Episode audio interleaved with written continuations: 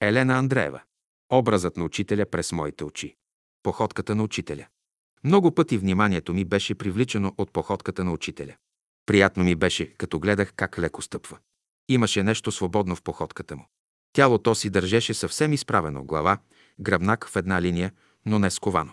Походката му беше бърза, целенасочена, стъпваше леко и не можеше да се забележи, кога тежестта на тялото преминаваше от единият крак на другия. Нямаше никакво залюляване на едната или на другата страна. Тялото се движеше право напред. При смяната на краката тялото се подвижваше малко напред и нагоре. Никакво клатушкане не се забелязваше, никакво залюляване на тялото надясно или наляво. То се движеше изправено право напред. Крачките му не бяха нито ситни, нито много големи, но в хармонично съотношение с изправеното тяло. Може би за това ми беше толкова приятно да го наблюдавам, когато се движи. В движенията му имаше свобода, нямаше скованост, което да внесе дисхармония, нито в ръцете, нито в краката, нито в главата, нито на тялото. Всичко така се съчетаваше, че правеше приятно впечатление. Походката му беше бърза и в никой случай бавна. Стъпваше много леко, като че няма тежест. Устремено се движеше напред. Като се движеше, при всяка стъпка и ръцете се залюляваха малко напред и назад, но нямаше махане на ръцете.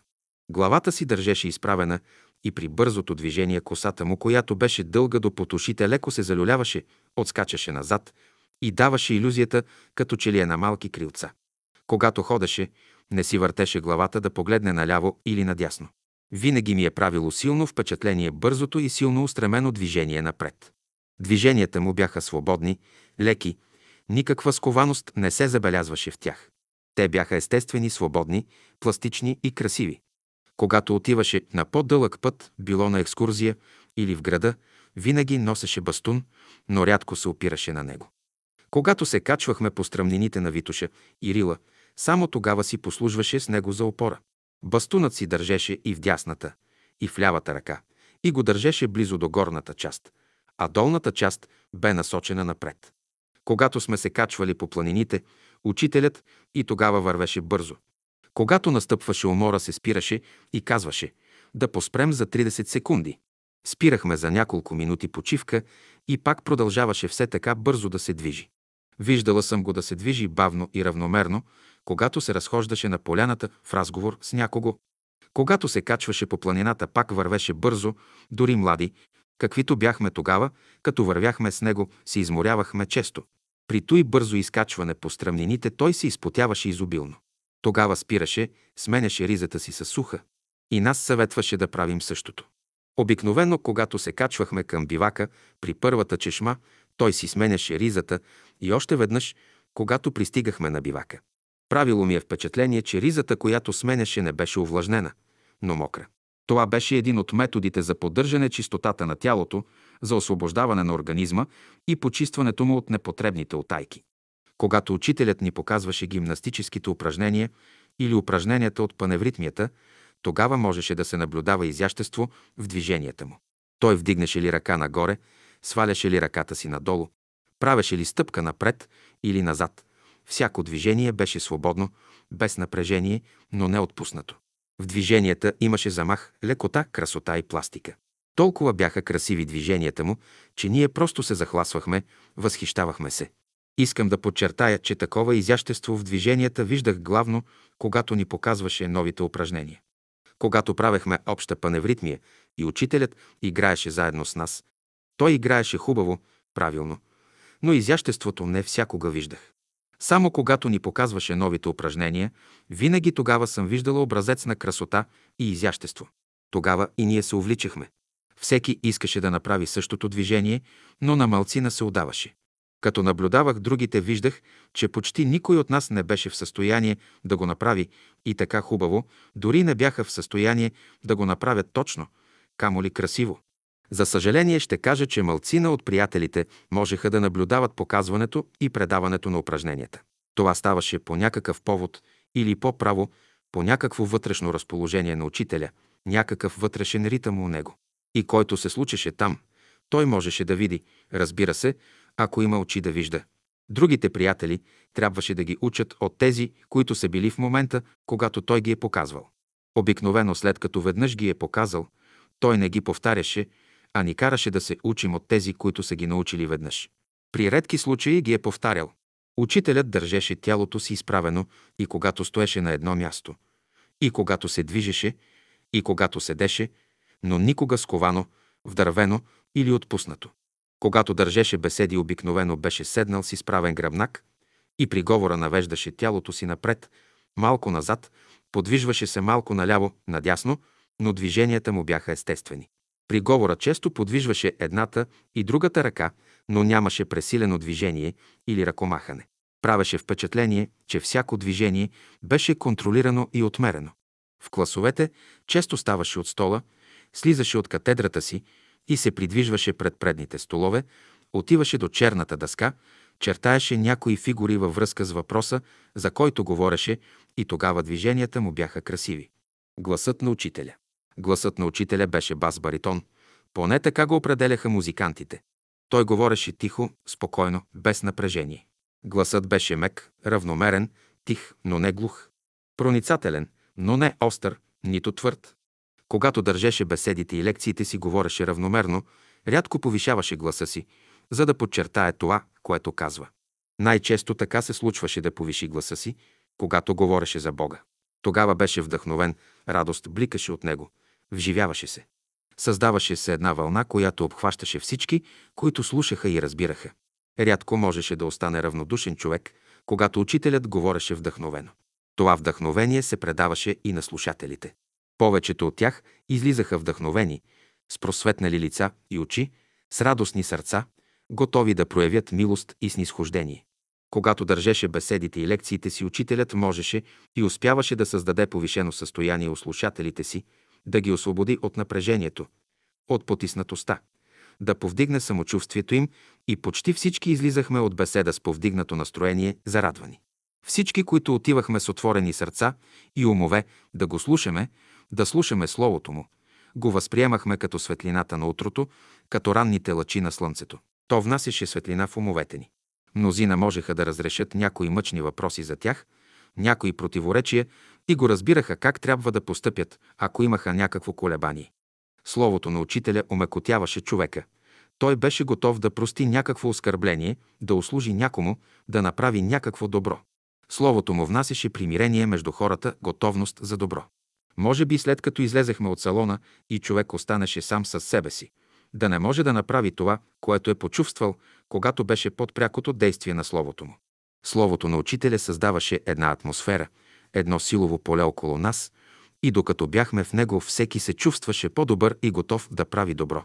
Ние се чувствахме, че можем да правим добро и че е лесно да се прости, и че е лесно да обичаме. Още на първата беседа, която чух, аз изпаднах в такова повишено състояние. Обхванаме една неописуема радост, че човек може да бъде добър и може да живее възвишен живот. Никога до тогава не бях изпитвала такава вътрешна възможност и това силно ме впечатли. Казах си, значи може да се живее добър и възвишен живот. Такава радост бликна в сърцето ми, че цялото ми същество в мен се радваше. Усещах един радостен трепет в цялото си тяло. Всичко в мен ликуваше. Тази радост продължи цели три дни. След третия ден изчезна, като че ли потъна някъде в мене, но споменът за нея остана живо през целия ми живот.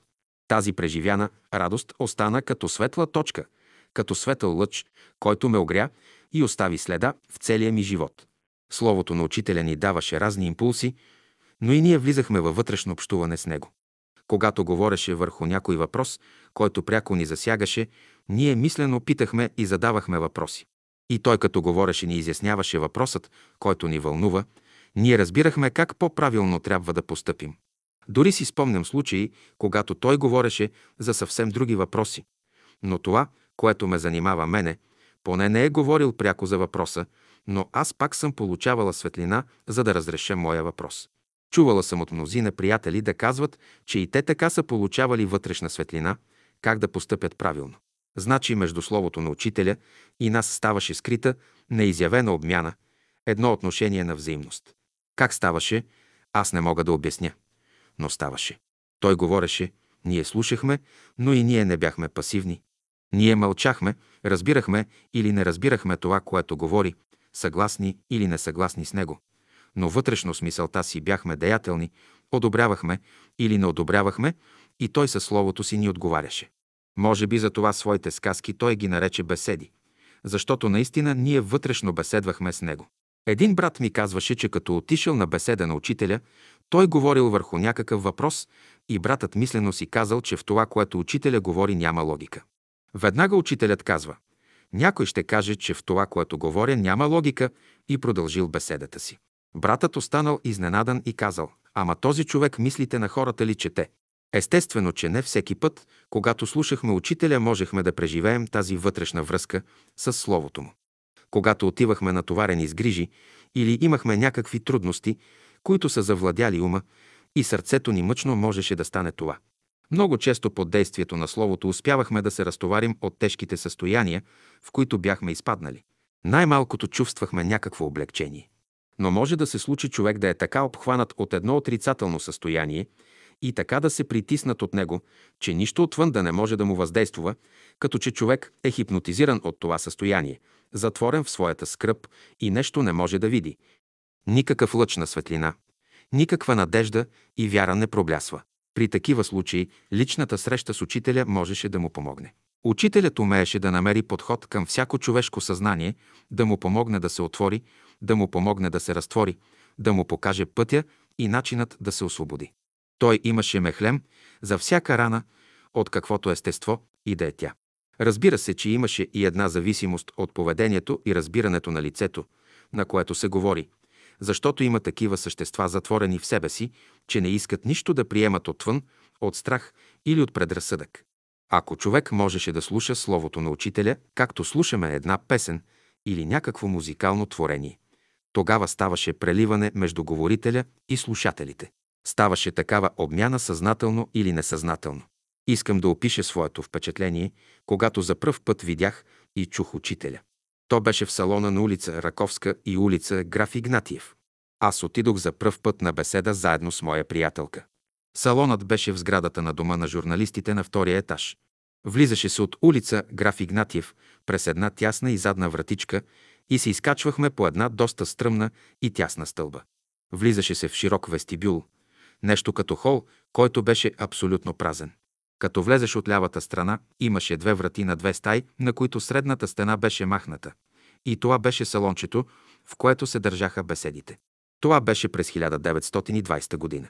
Доколкото си спомням, имаше прозорци и на трите стени на салона, към улица Раковски, към граф Игнатиев и към двора. Най-дълга беше стената към улица Раковски. В средата на нея имаше един малък подиум от 300 пала, на него една малка масичка с бяла покривка, на която имаше стол с облегалки за ръцете. Не си спомням дали имаше някаква украса, картини или нещо друго в салона. Столовете бяха наредени около подиума, като беше оставено място за една пътека от първата врата при влизането в салона.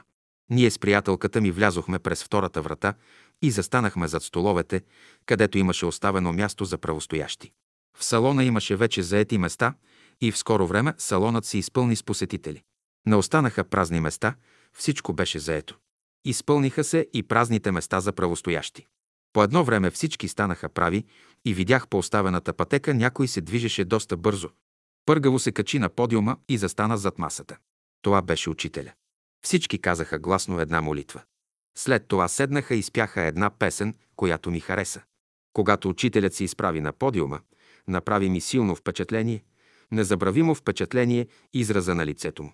Това беше силно концентриран човек, затворен в себе си, вглъбен като че нищо не го интересува. През време на молитвата и докато пееха, той беше все така концентриран. Понеже бяхме прави зад седналите, можех хубаво да го наблюдавам. Лицето беше спокойно, бледо. Понеже бях далече, не можех да видя очите. Започна беседата си.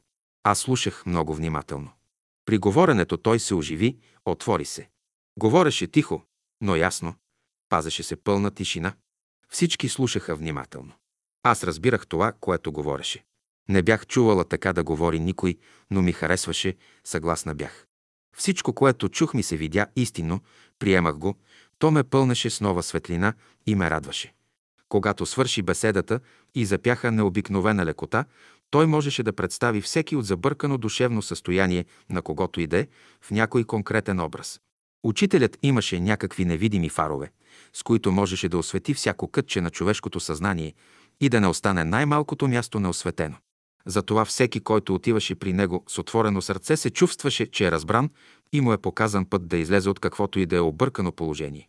Той така правеше това, без да засегне личността, без да унижи когото и да е. Човек сам трябваше да види погрешката си, за да я изправи. Изключително умение имаше да влиза в съзнанието на другия човек, да засегне един или друг въпрос, без да нарани, без да хвърли сянка на съзнанието на човека. А човекът сам се чувстваше като че е бил огрян от слънчева светлина, която го е осветила и стоплила. Учителят имаше образен език. Учителят имаше образен език, като че всяка мисъл можеше да я изрази образно. Той владееше едно изкуство, в което беше мак. Всяка отрицателна мисъл, чувство или постъпка можеше да я превърне в положителна. Каквото и да му се кажеше отрицателно, веднага го превръщаше в положително. Някой се оплаква, че го боли крак. Учителят казваше, болестта е гостенин. Душъл ти е. Приеми го, на гости го и той след ден-два ще си отиде. Друг се оплаква, че някакво страдание има в тялото си.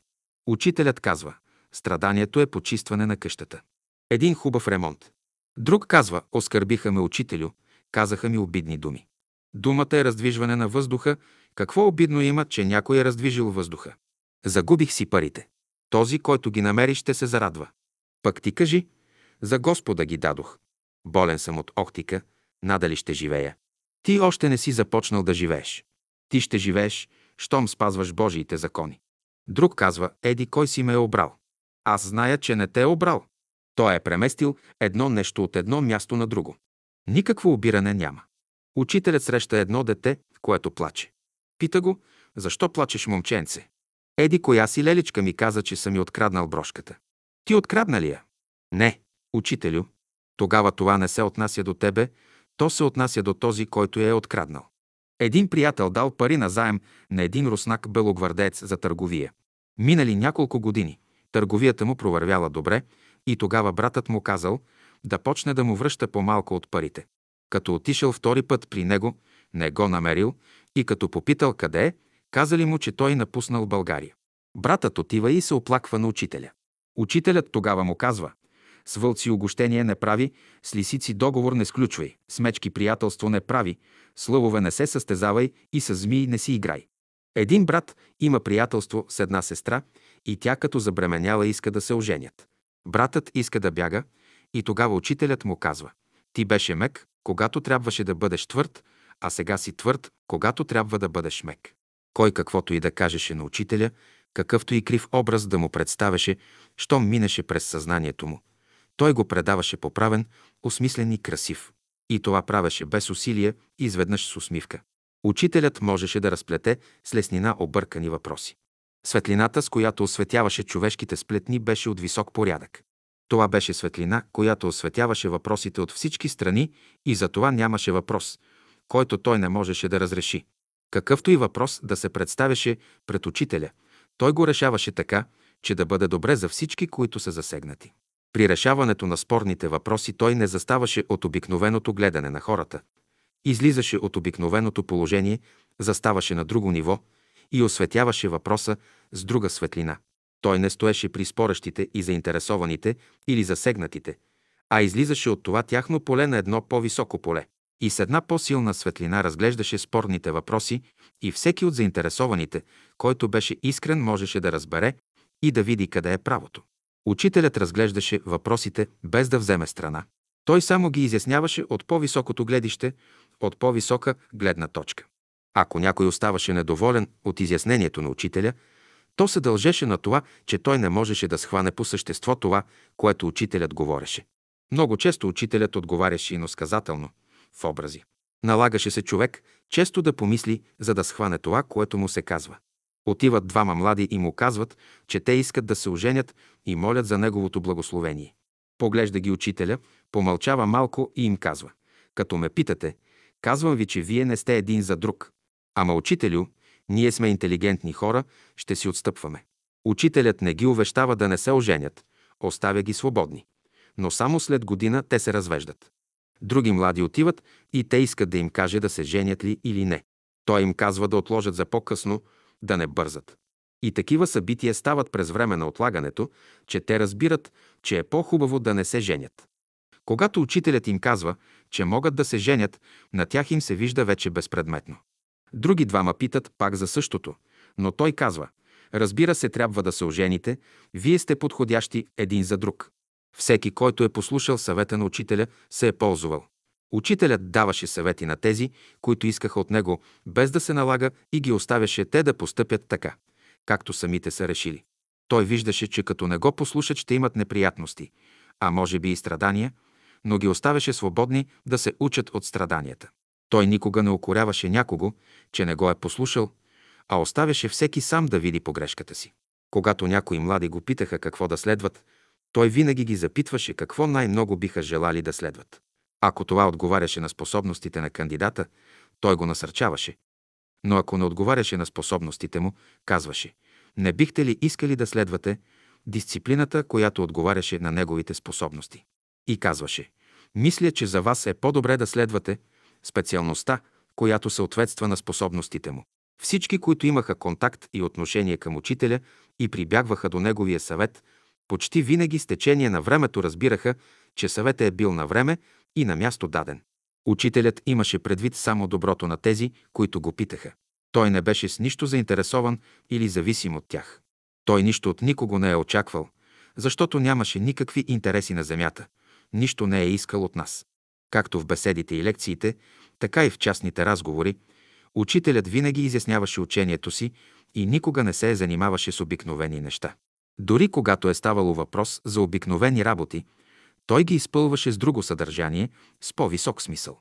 По такъв начин всеки, който се докосваше до него, получаваше просветление на съзнанието, повдигане на мисълта в по-чист свят. Той излъчваше такива вибрации от себе си, като същество, и със словото си пречистваше средата около нас. Ние чувствахме мекота, радост, освобождение от нещо, което ни е ограничавало. Учителят действаше само с присъствието си дори. Когато се е случвало да ни говори по-строго по някакъв повод, тогава съм чувствала това вътрешно освобождение. Еманациите, това, което излъчваше като същество, съм чувствала като озониран въздух и почти винаги в неговото присъствие се чувствах по-добра, с по-голяма готовност за служене и учене. Учителят не проповядваше.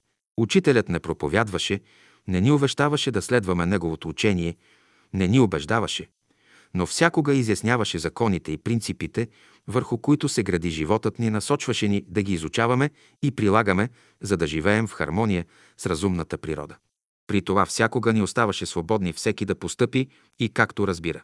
Той посочваше някои наши криви прояви, неправилни постъпки, но в поучението си никого не опрекваше лично, за всички наши прояви се изказваше безлично, без да засегне някого, макар понякога ние да се досещахме кого има предвид. Той даваше пълна свобода за изява на всеки един от нас. Всеки сам трябва да види своите неправилни постъпки, защото и сам трябва да ги изправи. Упреците и критиките, които ние правим един към друг, никак не помагат за изправянето на нашите неправилни прояви. Напротив, те само влушават и препятстват за изправянето им. Учителят ни оставаше свободни да се проявим каквито сме, но винаги ни казваше да изправяме нашите погрешки. И това всеки да прави съзнателно, сам, без външно давление изправянето на погрешките ни да стане вътрешна необходимост. Човек няма защо да се изобличава, да изнася погрешките си пред другите, нито да се самонаказва. При изправянето на погрешките човек се чисти, а чистотата е необходимост. Затова непрекъснато, каквато и неправилна проява да имаме, трябва да я изправим в нашето висше съзнание заради себе си, заради нашата чистота и свобода. Погрешките ограничават. И когато се наберат такива ограничения, ние губим вътрешната си свобода и чистота. Когато учителят ни изясняваше своето учение, той се отнасяше с доверие към нас. Така ни говореше, защото ние чувствахме, че той вярва, че ние можем да направим това. Доверието, което имаше към нас, укрепваше нашата самоувереност. Вярата в собствените ни сили. Много пъти съм мислила за вярата на учителя в нашите възможности. Когато ние се проявявахме така несъвършено. Чудила съм се на тази вяра и съм си казвала, Учителят ни вижда в бъдещето, когато ще бъдем на по-високо стъпало от сегашното. Тази негова вяра ни придаваше сила. Свободата, в която учителят ни оставяше да се проявяваме, ни даваше вътрешен простор и по този начин ни освобождаваше от преструвки и лицемерие. Като ни даваше свобода, учителят знаеше, че ние ще грешим и за тези грешки светът ще го държи отговорен, но той носеше нашите слабости, за да можем да се освободим от тях. Колко любов и безкористие има в това. Той се държеше с нас, както майката към своето дете, което прохожда. Пада, става, докато се научи да ходи добре. Той не ни опрекваше за нашите лоши и неправилни прояви, но ни казваше, като постъпваме така, ние сами се спъваме и си пакостим. Да постъпваме правилно е необходимо за нас, за да бъдем в хармония с разумната природа, всред която живеем. Добрият живот е необходим за нас, за да получим благата, които живата природа може да ни даде. Ние живеем в един разумен свят и за да бъдем в хармонична връзка с него, трябва да спазваме законите му. Учителят ни оставаше свободни. Учителят ни оставаше свободни да проявяваме своето вътрешно естество, не защото искаше да грешим, но защото като грешим ще видим погрешките си, да ги осъзнаем, да се изправяме, за да вървим в пътя на нашето усъвършенстване и духовно повдигане. Учителят ни водеше по пътя на вътрешното самоограничение, което от своя страна ни води към свобода.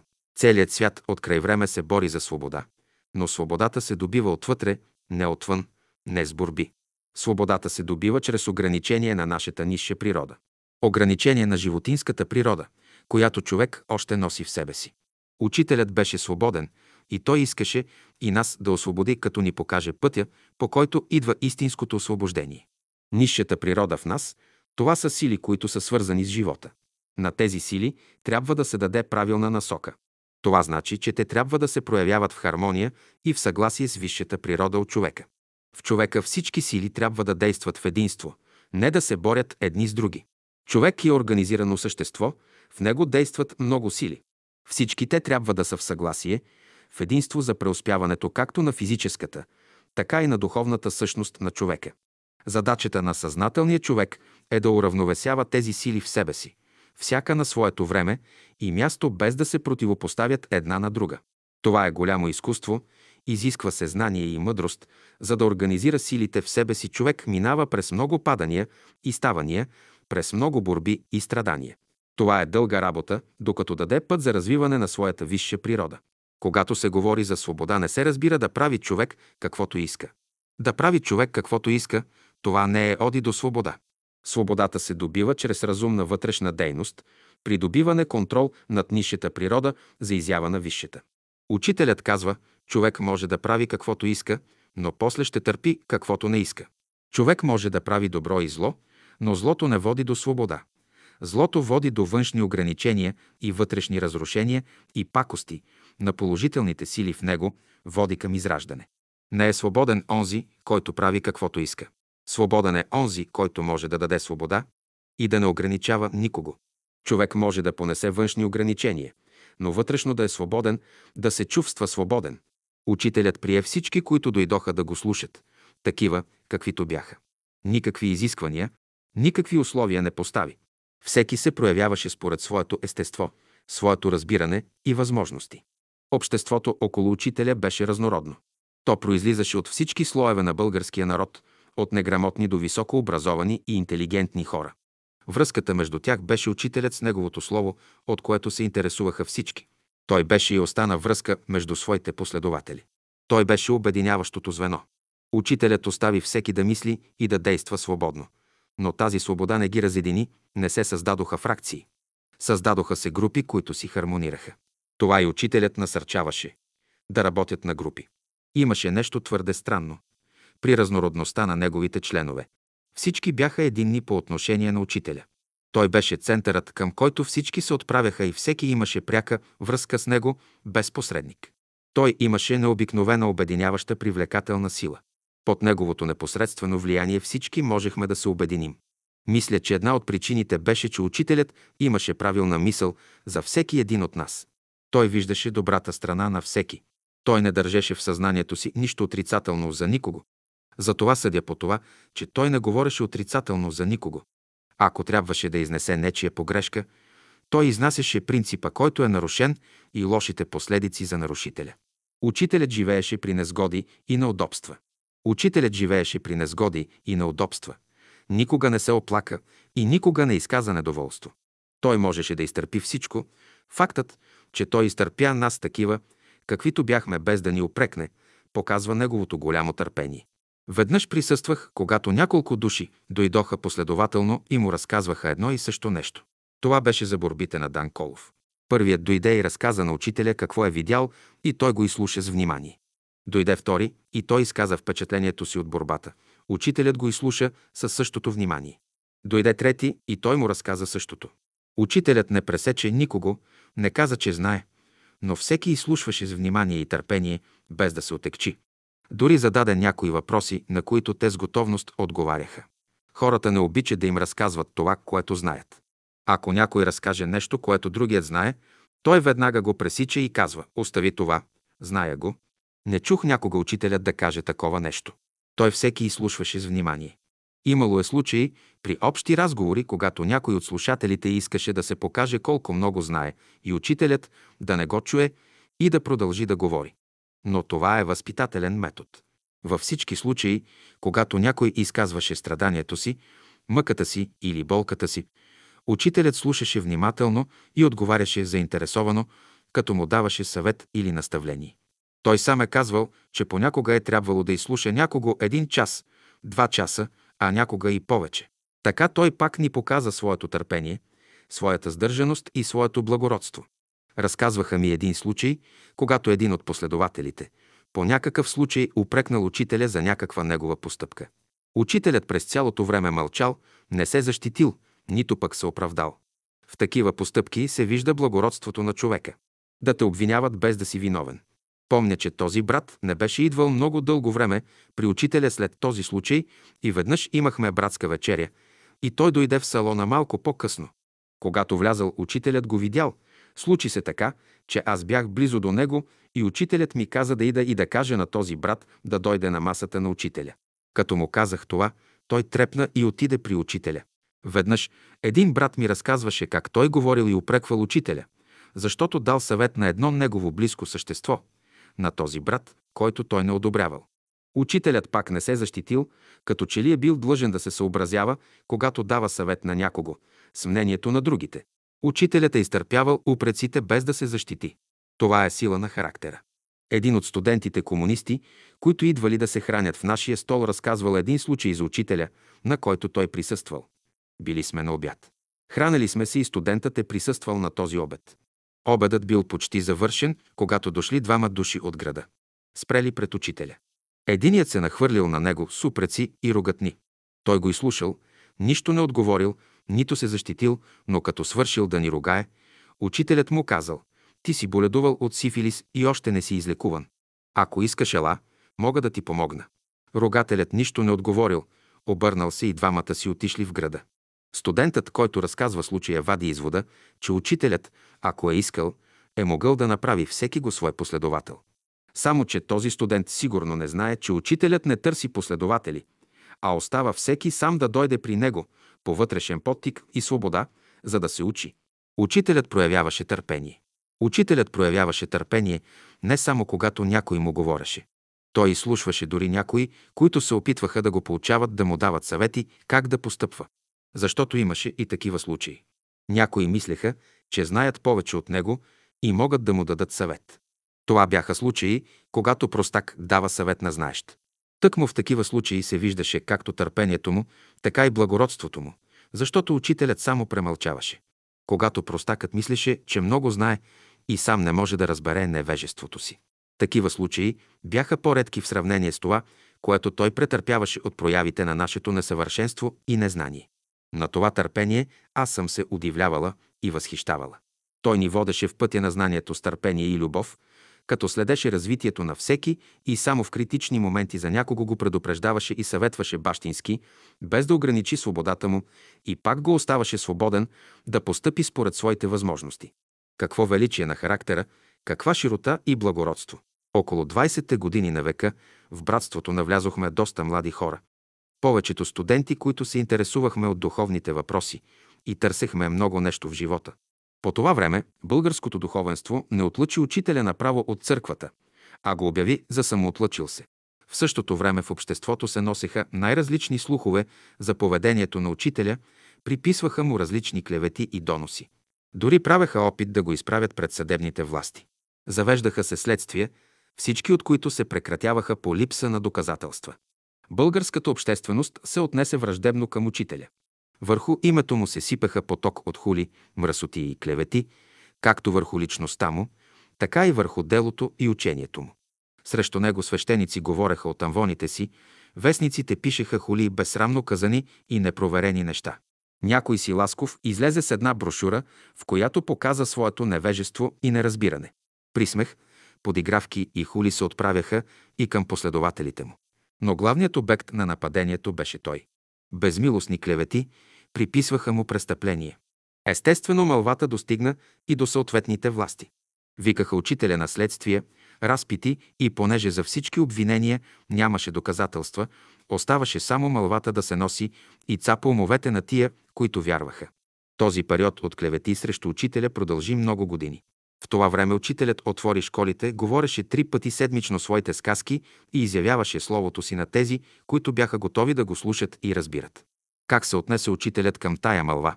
Мнозина от последователите изказваха желание да отговорят срещу това, което се пишеше във вестниците. И ако някой от последователите много настояваше, учителят му казваше «Напиши го, пък ела да ми го прочетеш». Но след като го прочиташе, учителят казваше «Истината няма нужда от защита». Като чух думите на учителя, че истината няма нужда от защита, аз изпаднах в едно умиление, почувствах, че това са думи от друг свят. Те бяха думи от друг свят, до който не бях се докосвала. Това бяха думи с много високо напрежение. По вътрешна сила, както ги почувствах, те ми напомняха Христовите думи, когато беше на кръста и каза «Господи, прости им, защото не знаят какво правят». Много рядко в беседите си, учителят засягаше това, което се пишеше срещу него. При това той се спря само на положителната страна на въпроса. Бяха писали нещо срещу него във вестниците и той каза сега не може да ме опрекнат, че съм ги подкупил, за да пишат за мене. Да те хулят, да те клеветят, да ти приписват престъпление пред цял народ и да можеш да кажеш истината няма нужда от защита. Каква душевна чистота, каква сила на характера, както благородство и какво високо съзнание над всичко човешко. Пред това мога само да се поклоня с мълчание и смирение. Учителят не говореше за своята личност. Учителят не говореше за своята личност. Той не каза и кой е, и от кой свят иде, но при такива негови изяви виждах сиянието на един висш свят, на свят на светлина и любов, свят, за който всяка душа купнее. Колко красота има в тази изява! Това ми дава основание да кажа, че учителят не бе от нашия свят. Той е същество от непознат за мене свят. С този вътрешен усет, че учителя не е от нашия свят. Аз го имах и когато слушах на времето и сега, когато чета Неговото Слово. Той всички въпроси разглеждаше от друга светлина, не както ние хората разглеждаме въпросите. Тази именно светлина ме плени и ме привлече. Тя носи ласката на висшата любов, за която човек е готов да се жертвува.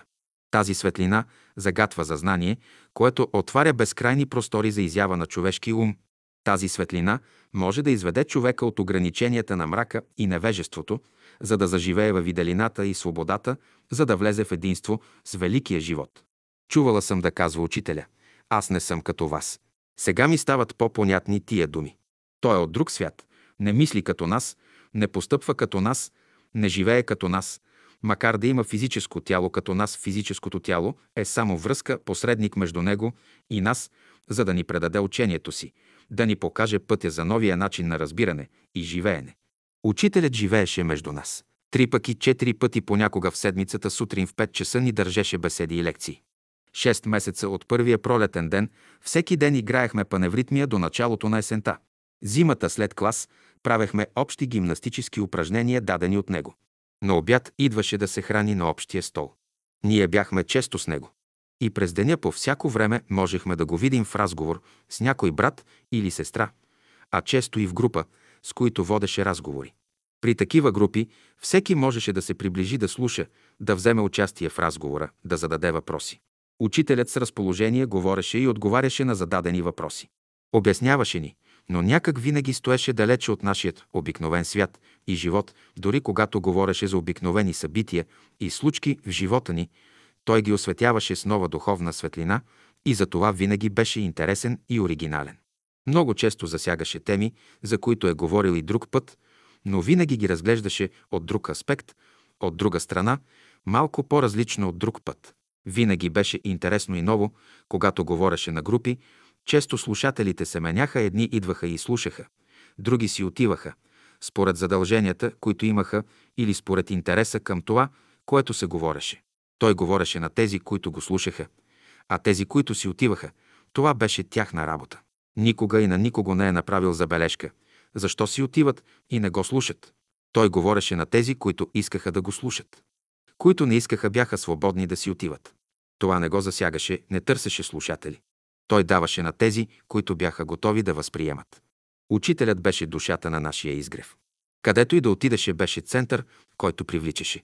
Мнозина искаха да чуят какво ще каже учителя. Около него имаше оживление, движение. Той беше извор, който изливаше словото си и всеки можеше да вземе нещо, което за него беше нужно. Темата можеше да бъде известна, но начинът на разглеждането винаги беше нов и оригинален. Учителят говореше в определени дни и часове.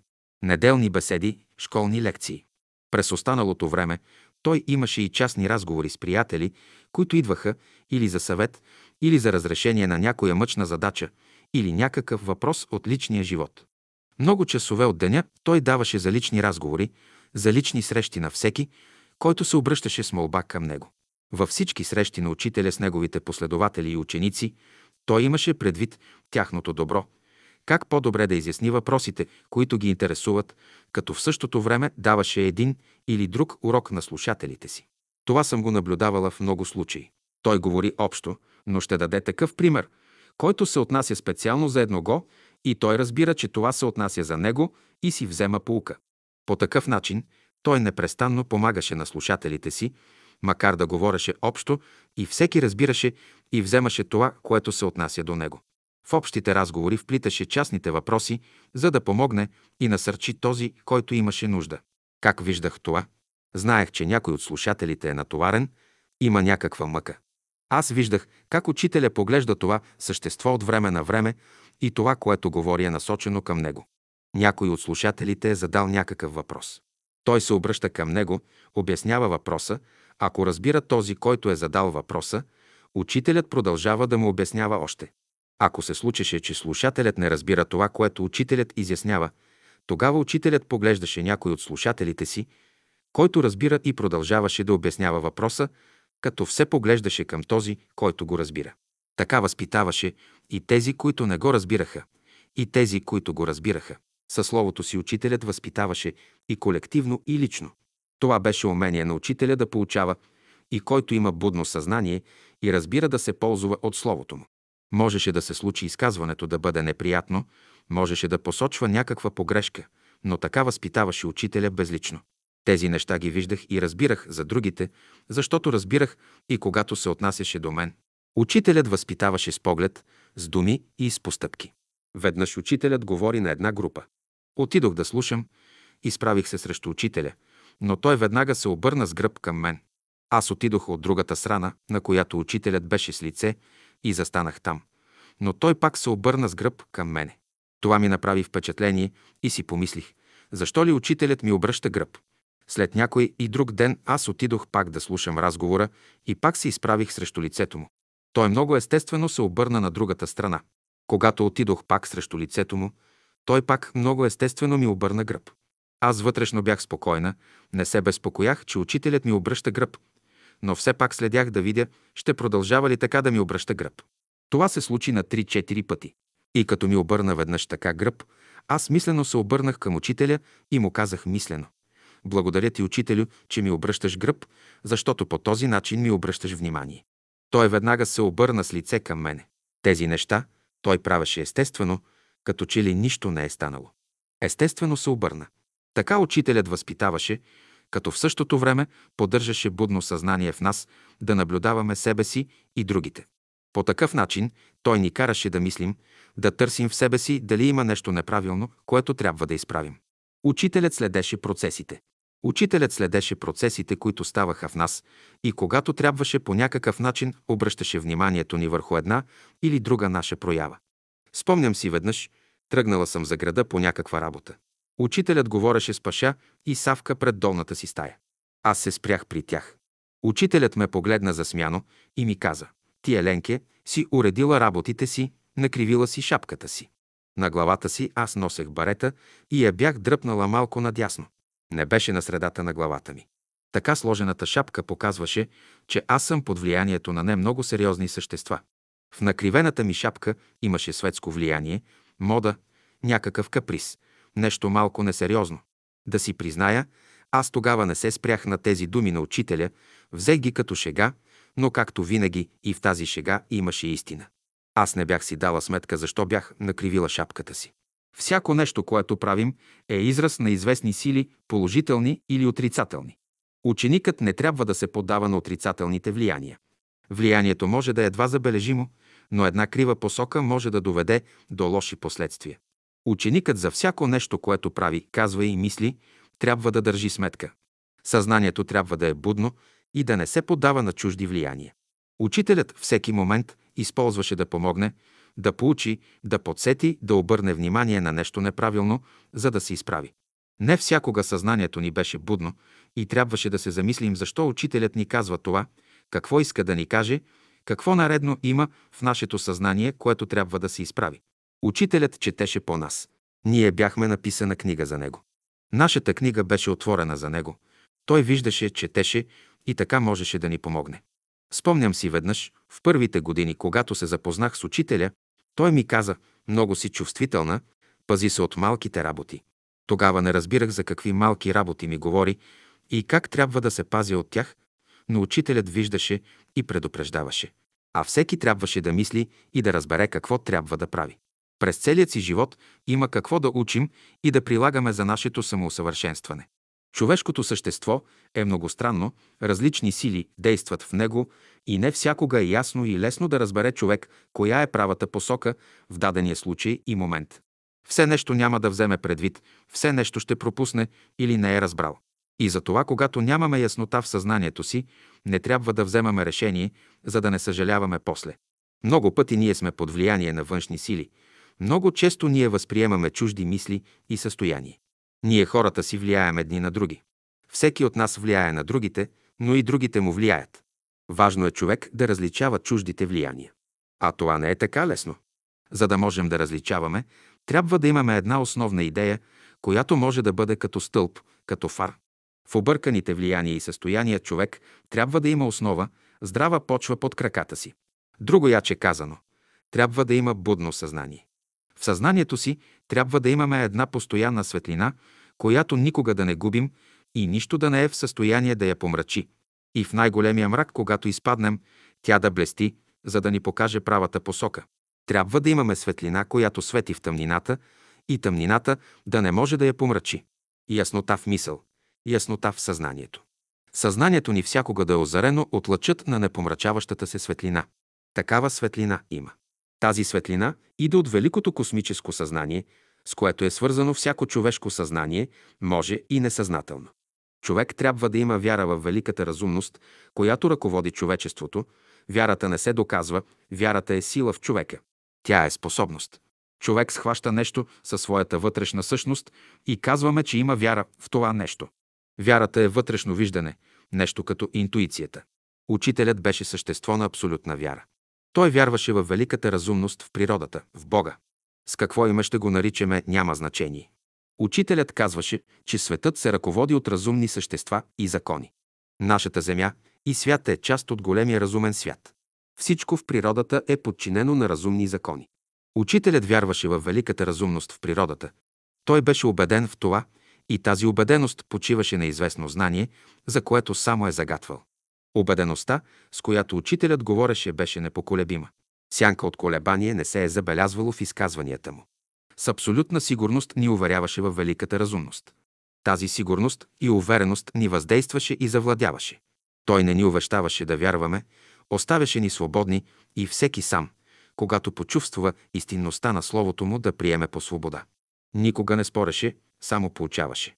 Непрестанно обогатяваше учението, което донесе в света, без да задължава никой да му вярва.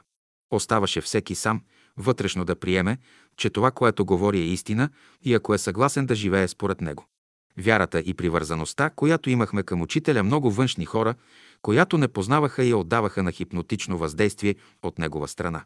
Вярата и привързаността, която имахме, се дължеше на уважението, доверието и обичта, които имахме към Него. Всеки от нас е получил светлина и знание от Него, която са му помагали във всички трудни положения в живота и всеки е усетил благото от тази светлина, като я приложил и опитал. Естествено, идва признателност и благодарност, при това учителят никога и нищо не е искал от когото и да е. Абсолютно безкорисно той е помагал на всеки, който е поискал помощ от него, пък какво можем и ние да му дадем? Неговото съзнание витаеше в високи духовни светове, които ние едва нещо долавяхме и разбирахме, но за които нашата душа копнееше и жадуваше. Всеки имаше стремеж да влезе, да проникне в тия духовни светове. Всеки искаше да живее с доброто, с светлината, с правдата, с мъдростта, с висшата любов. Това са сили и светове, които учителят разкриваше пред нас. Ние долавяхме, усещахме озарението на тия висши сили. Това бяха проблясъци, които озаряваха, осветляваха нашите хоризонти, разширяваха ги, ние усещахме красотата на живота. Пред нас се откриваха нови светове с велики възможности за нови постижения. Това ни вдъхновяваше, внасяше радост и пълнота в живота ни. Казвахме си, има за какво да живеем. В живота има безкрайни възможности за красив и възвишен живот. Може ли някой да стане безразличен към учителя след като е преживял подобни състояния на вдъхновение и виждане? Може ли душата му да не се изпълни с благодарност и обич към него? Може ли да не оцени доброто, което той донасеше със словото си? Благодарност и обич пълнеха сърцата ни към това лъчезарно същество, което ни показа пътя към тия духовни висоти. Това е началото. Светкавици са проблясвали и се разкрили в мрака нови светове.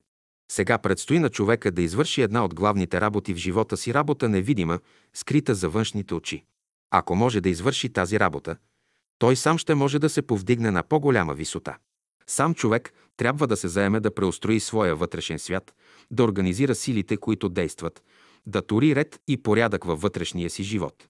Будното съзнание да бъде постоянен стремеж на всяка вътрешна проява, на мислите, чувствата и постъпките. Будност и работа трябват. Учителят ни води по нов път. Всичко, което той ни говори, не е от този свят. То е ново знание за нас.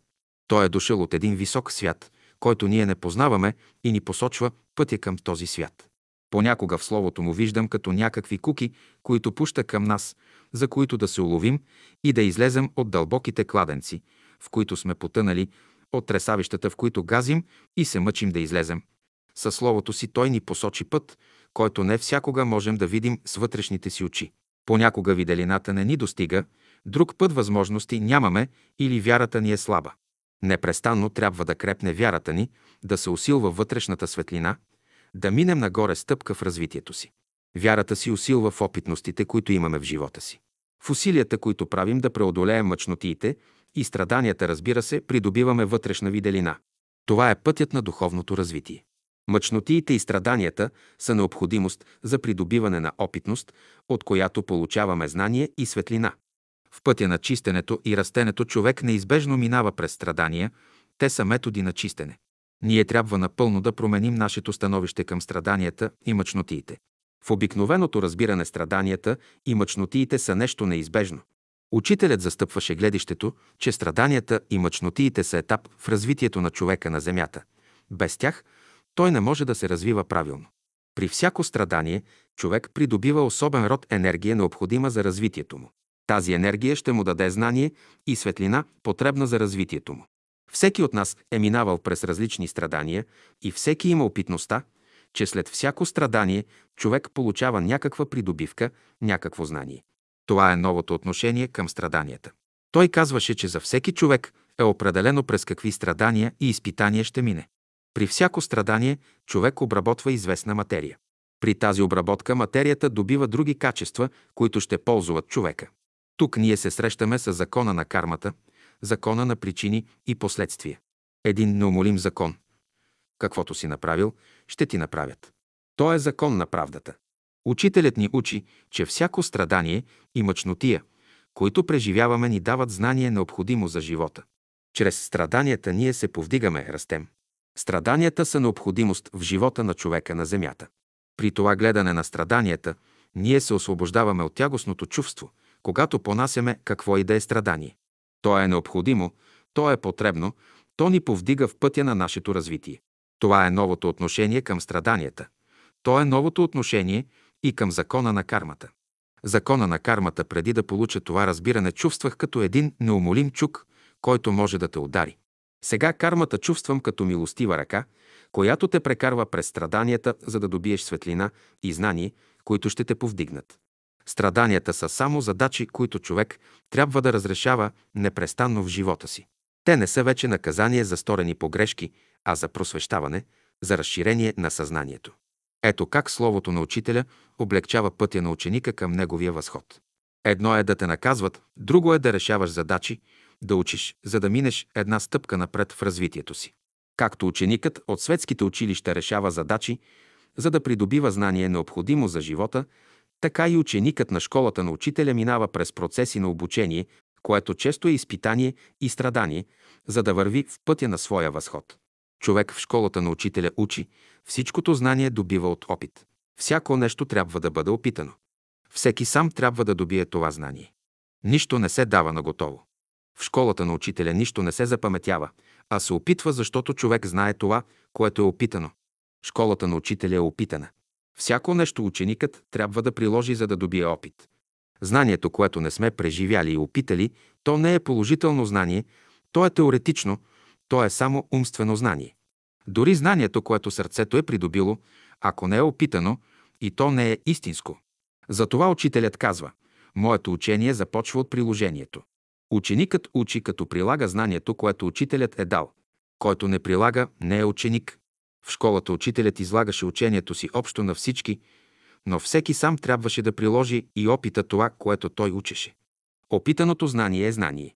Както придобитата и смляна храна от организма ползва човека, така и опитаното и приложено знание го ползва. Това, което човек е опитал в него, има увереност, че е така.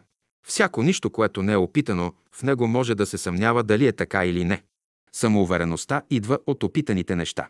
Теоретичното знание подлежи на проверка. Знанието, което учителят ни даде, има отношение към живота изобщо, към нашето поведение в отношението ни към хората, към възпитанието ни, към вътрешната ни работа за развитие на дарби и способности, към контрола на нашите прояви и така нататък. Знанието, което учителят ни даде, засяга целокупния живот на човека, както външните изяви, така и вътрешните възможности. Всичко, което учителят ни учи, а ние не сме опитали, почива на вярата. Ние вярваме в това, което ни казва учителя, че е истина. Но за да добием сигурност, трябва да го приложим, да го опитаме. Например, ние вярваме в разумността на природата, вярваме, че законите, които управляват природните явления, са разумни. В природата ние не можем да правим опити, но ние можем да я наблюдаваме и да правим изводи.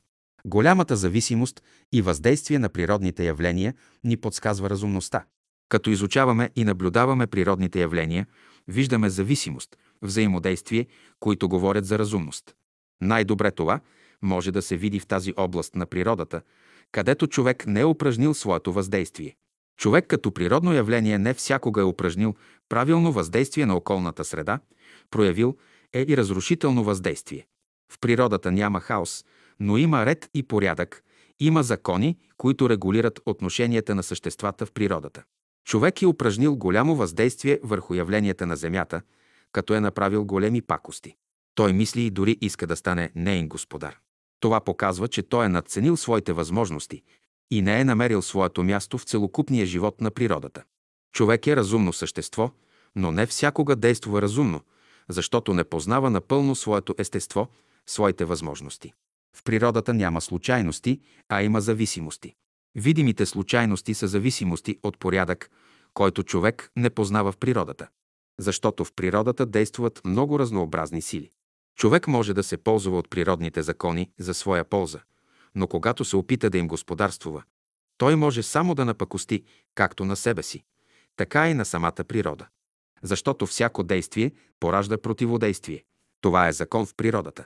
Противодействието може да бъде пакосно за самия него и то може да дойде оттам, дето най-малко очаква и подозира. Природата има много блага и възможности за човека. И ако иска да се ползва от нейните блага, трябва да я проучва, да наблюдава и да не прави опити, с които може да я повреди. Тя е необходимо условие и среда за неговото съществуване. Учителят ни съветваше да правим връзка с разумната природа или с живата природа, както той я наричаше, за да можем да се ползваме от нейните сили. Живата природа е склад на енергии и сили, от които човек може да се ползва.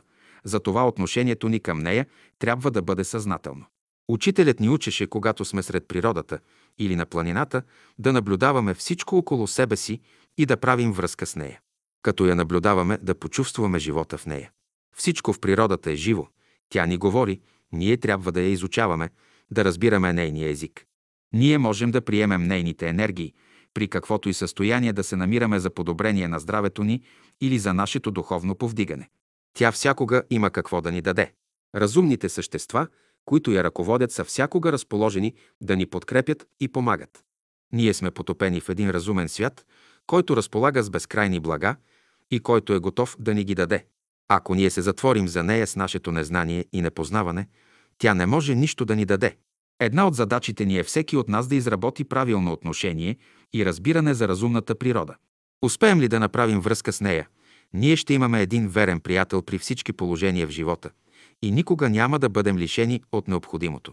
Светлината, въздуха, водата, растенията, високите планини – това са складове на сили, от които разумният човек може да се ползва. Контактът ни с живата природа ни дава здраве, бодрост, сила. Когато направим правилна връзка от нищо, няма да бъдем лишени. Затова трябва да освободим ума си от всички стари заблуди, криви разбирания за природата, да освободим сърцето си от всички егоистични чувства, да обикнем всичко живо, за да почувстваме изобилието на живота. Красотата и многообразният ти език. Учителят многократно ни е говорил за тази връзка с природата. Давал ни е задачи, формули, упражнения, само и само да можем да излезем от старите вкаменени разбирания, да освободим себе си, ума си, сърцето си и душата си от робството, оковите и заблудите на миналите отживяли разбирания. Разбира се, това не е лесен процес, за да може да се постигне набързо, но аз вярвам, че това е постижимо при постоянна вътрешна работа в съзнанието, в сърцето, в ума и волята ни. Всичко в живота е постижимо, когато времето е добро и ние сме разумни, казва учителят в една песен. Първо човек сам трябва да се убеди, че природата е разумна. Това не подлежи на аргументиране и доказване. Като наблюдава човек природата, може да почувства живота в нея. Както човек вижда красотата в природата, така може да усети чрез сърцето си и живота в нея. Едно вътрешно усещане чрез сърцето може да даде на човека по-голяма увереност, отколкото някакво доказателство. Ние виждаме с очите си, но също виждаме с ума си, със сърцето си. Виждането с ума и сърцето не е по-малко убедително от виждането с очите. Виждането чрез ума и сърцето разширява нашето познание за света и природата.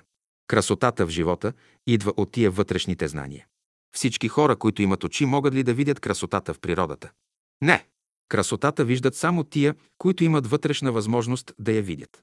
Днес човек цени повече това, което той е създал, отколкото всичкото величие, което съществува в самата природа. Ако човек вижда красотата и величието на природата, много по-големи радости би имал. Човек още не е видял, нито осъзнал богатството, разнообразието, големия живот в природата, от който той е част.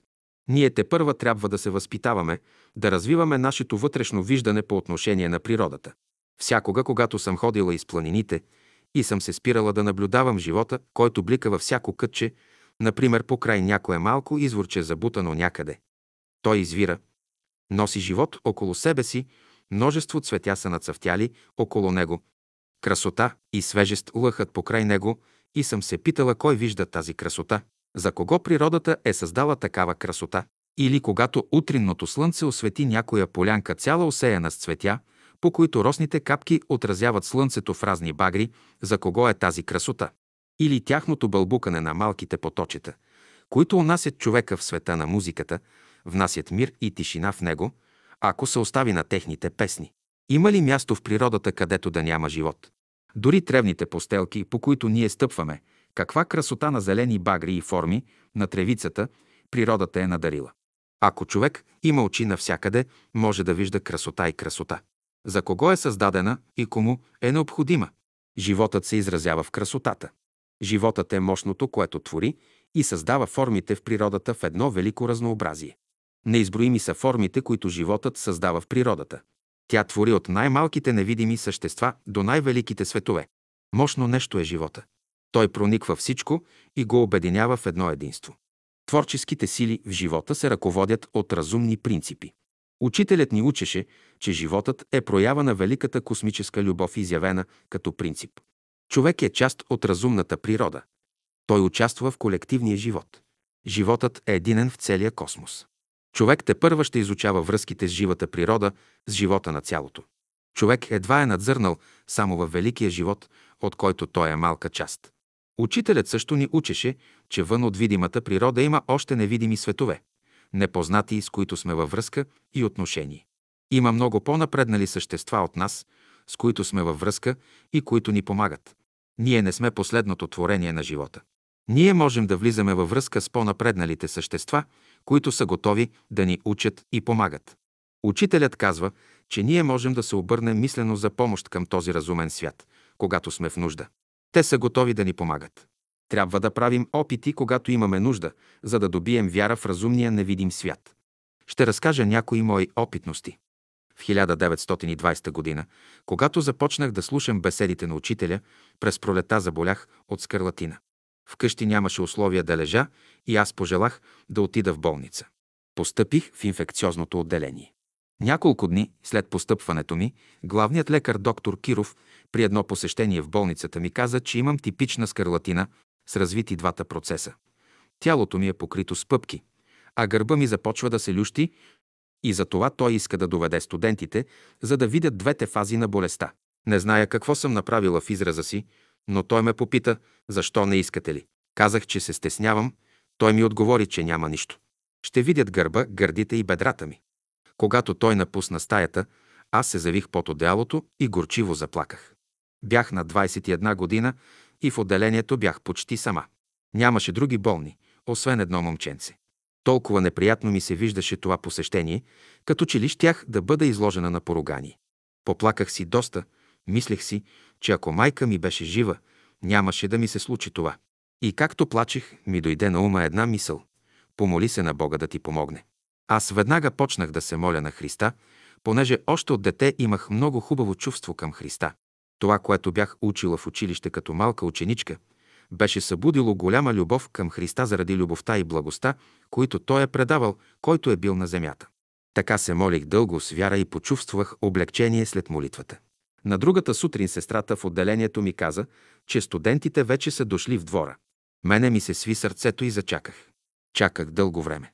Студентите бяха на двора, защото времето беше хубаво и след доста време сестрата пак дойде в стаята и ми каза, че извикали професора на операция и студентите си отишли. Зарадвах се много. В следващите дни все пак чаках да не би да дойдат, но те не дойдоха повече. И така аз имах първият опит от чута молитва. Радостта ми беше голяма не само защото не дойдоха студентите, но за това, че Христос чува молитвите. Това ме изпълни с упование и вяра, че когато човек е в нужда и се обърне за помощ, има кой да му помогне. Имам още два случая за чута молитва, които ще опиша.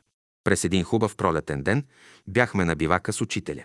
По едно време ми дойде на ум да взема чайника на учителя и да ида на едно изворче, което е по-високо от лагера, и да донеса вода на учителя от него. Аз се обадих на учителя, че отивам на това изворче, за да знае и да не би да поиска да пие вода, пък аз вземам чайника. Взех чайника и тръгнах. Още не бях напуснала полянката на лагера и една определена мисъл ми мина в главата. Вземи си другарка да не си сама. Аз помислих, че учителят ми прати тази мисъл. Понеже много обичам да ходя сама в планината. Тогава чувствам по-жив контакт с природата. Тръгнах сама, като си помислих, че ще внимавам. Изворчето, при което отивах за вода, беше в забранената зона, понеже скоро бяха залесявали с борови фиданки тази част от планината. Изкачих се над шосето и навлязох в залесената част. Бях се изкачила доста високо и забелязах, че от горския дом се движи един горски стражар към посоката, в която аз вървях. Стана ми неприятно и аз забързах да го изпреваря и да напълня чайника, за да не ми срещне. Но аз бях успяла само да напълня чайника и той дойде до изворчето. Аз се извиних, че съм дошла в забранената зона, но много съм внимавала да не настъпя някакво борче. Понеже ние сме идвали тука преди залесяването и за това съм искала да взема вода от това изворче. Той ме запита от братството ли съм и аз му отговорих. И когато взех чайника, за да си тръгна, той поиска от мене това, което мъжете искат от жените. Казах му, че ние така не живеем. Когато той се приближи към мене, аз се оплаших, Стегнах се вътрешно и си казах, че няма да позволя това, ще се боря. Оставих веднага чайника на земята, изправих се готова за самоотбрана и извиках високо «Господи!» за помощ. Като чу той това, веднага той ми каза «Бягай!» Аз грабнах чайника, хукнах надолу, защото мястото беше стръмно и не се обърнах назад. При този втори случай на чута молитва аз проявих непослушание. Някое същество ме предупреди да си взема другарка. Аз не послушах и трябваше да преживея страха и отвращението от подобен опит за нападение. Третият случай на чута молитва беше на изгрева, в стаята ми, на поляната, където аз живеех. Беше първите дни на декември 1945 година. Аз бях си махнала дантелените пердета от прозорците, защото исках да си почистя жилището за празниците и новата година. Понеже стаята беше на земята и когато нямаше прозрачни пердета, отвън се виждаше всичко. Аз седях до прозореца и четях вестник. Изведнъж някой се приближи до прозореца и заговори. Погледнах руски войник, питаше ме знае ли къде е руския дом. Отговорих, че не зная. Той ми огледа хубаво стаята. Това ми направи впечатление и се отдалечи. Тогава аз седнах и продължих да чета. След малко някой отвори външната врата, влезе в антрето и отвори без да тропа вратата в стаята ми. Погледнах същия войник. Скочих и го попитах какво търси в стаята ми. Той пак ми зададе същият въпрос. Знае ли къде е руския дом? Отговорих, че не зная, а той ме запита. А вашият отец знае ли? Казах, че знае и казах, ако искате, ще ви заведа при него. Гледах да излезе от стаята. Приближих се при вратата, за да изляза, но той ме хвана с двете си ръце, ръцете ми под рамената. Аз се отдръпнах, но той ме държеше здраво. Отдръпнах се още назад, но той продължаваше да ми държи ръцете. Така като се движехме из стаята, блъснахме гардероба, който се отмести. Той си настъпваше и успя да ме събори на миндера. Аз се свих на топка и с краката си го отблъснах от себе си. Аз знаех, че съм сама в стаята. На поляната, понеже беше студено, нямаше никой. Паша беше слязла в града и аз разбрах, че не мога да чакам помощ от никого отвън. Тогава си спомних, че учителят преди да си отидат приятелите от Латвия в началото на септември, когато в 1939 година Хитлер обяви войната на Полша, те трябваше да минат близо до бойното поле и за това те бяха много смутени. След последния обяд, който имаха с учителя, той като стана от масата, погледна наляво и надясно и им каза «Когато сте в нужда, повикайте ме». Като чух тия думи, аз изтръпнах. Не бях чувала друг път учителят да говори така открито и за своите възможности. Бяха ми разправили разни случки за помощ през разстояние, но направо от неговите уста не бях чула и това ми направи много силно впечатление. Вярно, че те бяха много смутени и изплашени от пътя, който им предстоеше, да минат през страна, в която се водят военни действия. Доколкото си спомням, това беше между 9 и 13 септември 1939 година. Това, че учителят им обеща помощта си открито, ясно, ме изпълни с радост за тях, но и радост за мене. И аз не се стърпях и им обърнах внимание да помнят това, което учителят им е казал, но и аз го запомних. И както се борех с войника, спомних си тия думи на учителя и извиках силно, колкото мога, учителю, учителю. След като извиках втори път, нападателят веднага ме отпусна, напусна стаята ми, излезе вън на поляната, провря се под телената ограда и избяга в гората. Самата аз нищо не можех да направя, той беше по-силен от мене. Мъчно можех да му надвия и едничкото нещо, което ми оставаше, беше да извикам учителя. Учителят беше вече напуснал земята. За моя радост помощта дойде веднага. Когато напусна стаята ми, аз излязох след него, гледах го как се провря по корем през телената ограда и аз бях много зарадвана, но и изненадана. Какво стана в съзнанието на този войник, който само преди няколко мига се бореше с мене, а сега бягаше? В такъв момент човек може само да каже Благодаря ти, Господи, за помощта. Ти можеш и знаеш как да помагаш. Благодаря. И в трите случая помощта дойде от невидимия свят. Нямаше намеса на човек по някакъв земен път. Аз не зная как невидимия свят помага и как учителят ми помогна, но виждам, че невидимите наши приятели намират начин да ни помогнат. Малко нещо ли е, когато си в някакво неблагоприятно положение, да се обърнеш за помощ към висшия разумен свят и да получиш помощта в самия момент. Какво повече може да желая човек? Може ли човек да не прецени тези мигове на контакт с разумния свят? След като почувствам помощта, мога ли да се съмнявам, имам ли право да мисля, че е случайно? Самата помощ не е ли достатъчно доказателство? Може ли да се желая по-хубава връзка от това да ти помогнат, когато си в нужда? Спомням си друг случай. Имаме двама братя, които са сираци от войната. Единият беше мозайка Джия, той беше по-големият и издържаше по-малкият си брат. По-големият брат често отиваше да работи в провинцията. По-малкият брат следваше музикалната академия. Било време, когато той е трябвало да внесе семестриалната си такса. Брат му бил в провинцията на работа, той потърсил от някои приятели да му услужат, за да внесе таксата. Случило се така, че никой не могъл да му помогне. Той се смутил, че може да пропусне срока за записването и да загуби семестъра. И както се движил разтревожен из изгрева, минава по край дома на учителя, учителят го извиква и му казва да почака малко. Влиза в стаята си и след малко излиза и му подава един плик, като му казва «Иди да се запишеш». Като си отива вкъщи и отваря плика, вижда, че сумата е точно, колкото е таксата. Отива и се записва. Тази помощ пак е от висшия невидим свят, който знае нуждите и помага толкова, колкото трябва. Понеже не е имало друго същество, което да разбере нуждата на младия брат. Учителят става изразител и дава помощта. Братът не е поискал помощ от учителя, не му е казал, че трябва да се запише, не му е казал колко е таксата, но учителят дал нужната сума. Ние не може да питаме как учителят е научил каква сума е била нужна на брата, но самата постъпка на учителя е красноречива и ясна, дава му толкова, колкото е таксата. Ясна е, че учителят е могъл да знае, без да му се иска и да му се каже колко е таксата. Разумният свят помага само за съществени нужди на човека. Учителят е помагал на приятелите. Многобройни и различни са случаите, когато учителят е помагал на приятелите. Спомням си един случай с мене. Един ден се почувствах недобре здравословно. Не зная какво ми беше, но не се чувствах добре. Излязох, за да отида до Изгревската поляна. Минах по край дома на учителя, който в това време беше пред стаята си и говореше с един брат. Аз минах, поздравих учителя и отидох на поляната. Направи ми впечатление, че учителят много проницателно ме изгледа и усетих, че погледът му ме проникна. Поразходих се и на връщане от поляната. Учителят още говореше с брата и когато аз приближах, той се отдели от брата, каза му нещо и се приближи към мене. Попитаме какво ти е, Еленки. Отговорих му, че нещо не съм много добре и аз не зная какво ми е. Навярно учителят е видял нещо в аурата ми, което не е вред, когато минах край него. Така мисля заради този поглед, който усетих. Без да му кажа дума, той ми даде наставление за лечение.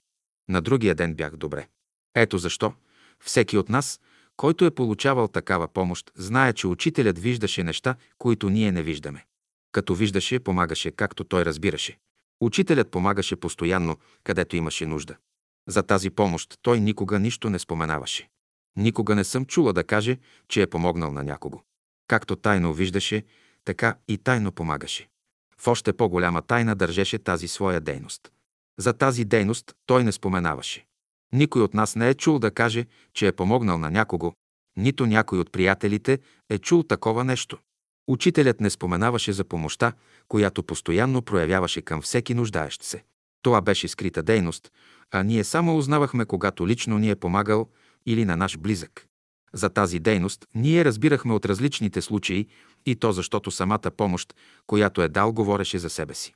Това са безброй случаи на помощ към всички. Спомням си друг един случай за помощ. Един наш брат е помолен от владиката Стефан, който моли брата да отиде при учителя и да му каже, че той Стефан е направил някакво изказване, за което е осъден на смърт от Македонската революционна организация. Братът отива при учителя, казва молбата на владиката Стефан. Учителят казва на брата, поздравете го и му кажете да е спокоен. Тази смъртна присъда не се изпълни.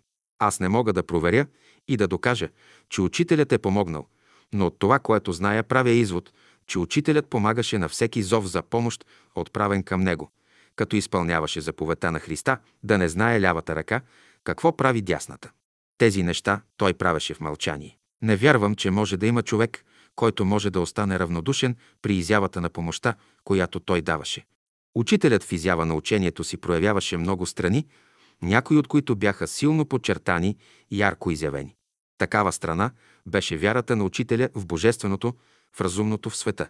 Когато говореше по този въпрос, Той беше категоричен, ясен, строго определен. Помен от колебание не се забелязваше. Бог е реалност, с която той е свързан абсолютно. Той живее в тази реалност, оттам черпи сили, вдъхновение, знание. Бог е реалност, с която всеки човек е свързан и той може да се ползва от нея. Учителят казваше, най-близкото същество до човека е Бог. Бог е същност, която прониква Вселената. Той е навсякъде и във всичко. Бог е великата разумност в живота. Тази разумност непрестанно твори, създава. Всичко е създадено от Него и Той присъства в творението си, но е повече от Него. Човек е част от това творчество и е свързан с Него. Връзката може да бъде съзнателна или несъзнателна. Това зависи от степента на развитието на човека. Човек може да бъде в съзнателна връзка с Бога без никакви посредници. Щом човек спазва законите на разумната природа и живее в хармония с тях, той се ползва от благата на природата и никой не може да го лиши от тях. Не спазва ли тези закони, той сам се лишава от нейните блага. Законите на разумната природа са общи за всички – за човека, за животните, за растенията, за минералите. Също и за по-висшите същества, които са на по-високо развитие. Много напреднали същества в своето развитие стоят над човека, за които той още няма сетива, за да направи съзнателна връзка. Тези напреднали същества са разположени към човека и му помагат в неговото еволюционно развитие. Човекът не е изоставен, не е сам, безброй същества има, които са готови да му помагат. За да получи помощта, той трябва да спазва законите на живата природа. При това той трябва сам да дойде до това разбиране, без никакво насилие, без усещане, сам да израсте и да разбере, че само по този начин може разумно да живее. Това разбиране трябва да бъде плод на неговото развитие, да му стане вътрешна необходимост да живее така. Веднъж дошъл до такова развитие, да бъде във връзка с разумната природа, ще се ползва от нейните закони и блага. Природата не е враждебно разположена към човека, но той като не я познава и разбира, сам се ограничава и отделя от нея, като иска да я победи, да я завладее, да й господарува. В природата съществуват разумни закони, които управляват цялото битие. Всичко действа в съгласие и хармония и няма сила, която може да наруши порядъка в битието, да наруши равновесието в него. До това разбиране човек трябва да израсте. Той трябва да съгласува своя живот с природата и да не противодейства на нейните закони, интуитивно, вътрешно да схване, че така е устроен животът на Земята. Ние трябва да имаме тази убеденост, тя ще дойде от вярата. Вярата не се доказва, вярата се живее. Човек вярва, защото всичко, което е научил в живота си, го води до вярата, до великото в живота. Учителят беше същество на пълната вяра. Вяра в Бога, вяра в великата разумност. Правило ми е впечатление, че когато учителят държеше своите беседи и говореше за Бога, той се въодушевяваше, вдъхновяваше се, за нищо друго не е говорил така вдъхновено, както когато говореше за Бога. Заговореше ли за Бога, вдъхновението идваше, дори повишаваше гласа си, радост бликаше от него. Така беше, когато държеше беседите си, така беше и когато говореше в разговорите си с другите, така беше и когато говореше в частните си разговори, лично с някого. Един приятел ни казваше, че той вижда учителя, че се хванал с едната ръка за Бога и никога, в никакъв случай не се пуща. Веднъж дошъл до такова развитие, човек може да бъде във връзка с разумната природа и да се ползва от нейните блага. Природата е разположена към човека, но той като не я познава, не разбира, сам се ограничава и отделя от нея. Учителят беше във връзка с Бога постоянно. Когато е водил разговори с някого или с повече хора, в някакъв промеждутък съм имала случай да го чуя да каже тихо «Господи». Това ми се е случвало при разговори с нас в парахода. С това си поведение той действаше на слушателите и някак непосредствено предаваше на тях своята вяра. Така убедено говореше, че не можеш да помислиш, че не е така. Говореше ли за Бога, от него лъхаше вяра и любов. И така той въздействаше и предаваше на другите своето вдъхновение, своята вяра и любов към Бога. И ние като го слушахме, изпитахме вяра и любов към Бога. Когато човек вярва, той има упование, има тил, вярва, че има кой да му помага. Това дава сила, увереност, спокойствие, стабилност, упование. Вярата е стълб, който крепи човека. Мнозина считат вярата за заблуда. Те изхождат от някои вярвания от изостанали стари религиозни схващания, които са изгубили всякакъв смисъл и съдържание. Вярата е принцип. Като вярваш в нещо, то става, реализира се. Когато човек иска да постигне нещо и се съмнява, че може да се реализира. Той руши основата, на която стои. За всяко нещо, което човек иска да постигне, нужна е вяра без съмнение. Жива вяра. Тя дава сила, с която човек преодолява препятствията за реализирането им. Съмнението руши вярата. Вярата е положително качество, тя импулсира човека за превъзмогване, за издържане. Вярата дава мощност на този, който вярва. Вярата дава възможност за проява на творческите сили на човека. Способността на човека да вярва му открива поле за големи дела. Вярата е голям източник на сила. Вярата е път, който води човека до възможности и постижения. Тя дава издръжливост на човека.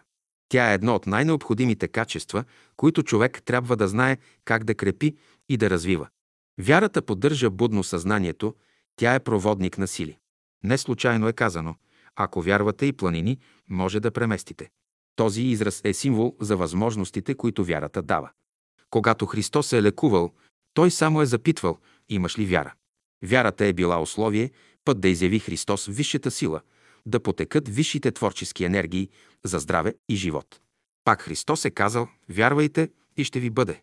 За човека на пълната вяра и невъзможното става възможно.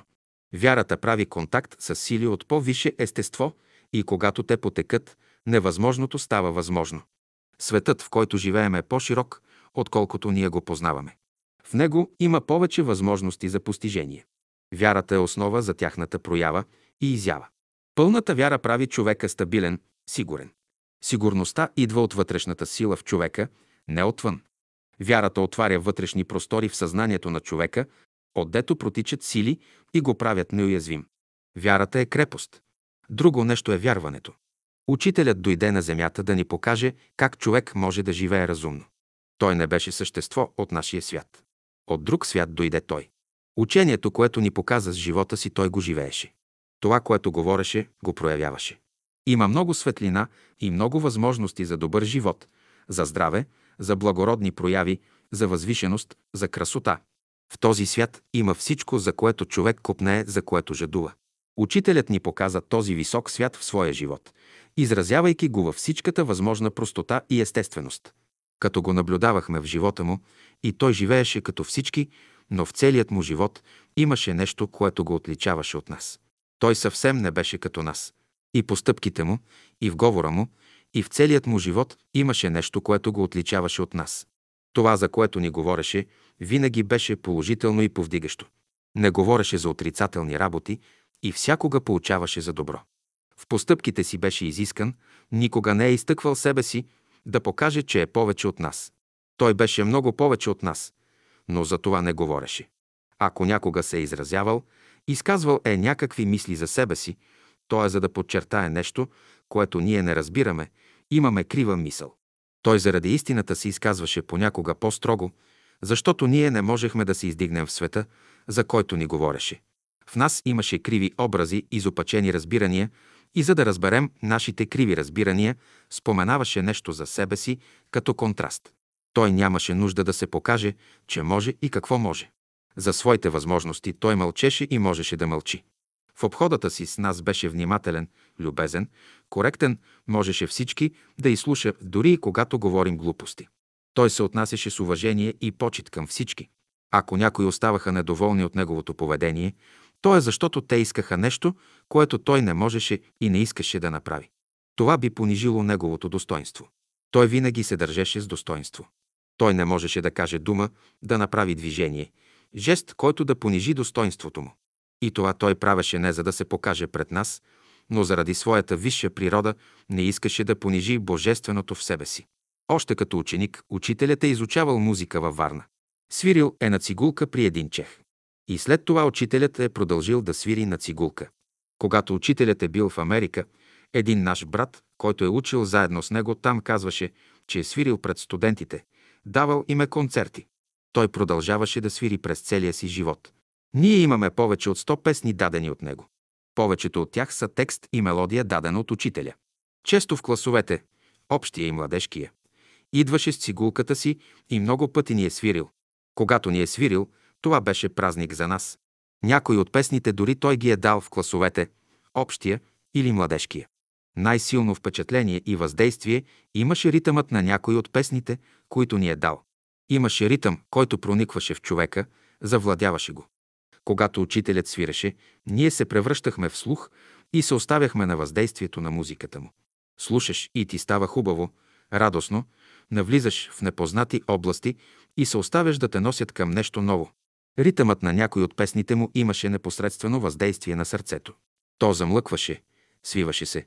В каквото и състояние да се намираше човек, щом попаднеше под влиянието на учителевата музика, щом се оставяше на нейното въздействие, всичко забравяше, само слушаше. Тези музикални вълни го заливат, проникват и въздействат на същността на човека. Нещо ново навлизаше в човека, радост го овладяваше и се оставяше на това въздействие. Музиката му имаше завладяващо въздействие. Като слушаше, човек навлизаше в себе си, откриваше се по-широки и по-достоен вътрешен свят. Словото му и музиката му еднакво ни завладяваха, но различно беше действието им. Словото му носеше светлина, разкриваше простори и светове. Чрез въздействието на музиката човек навлизаше в себе си и там изживяваше нещо непознато и ново. Музиката обхващаше не само емоционалната страна на човека, но и цялото човешко същество.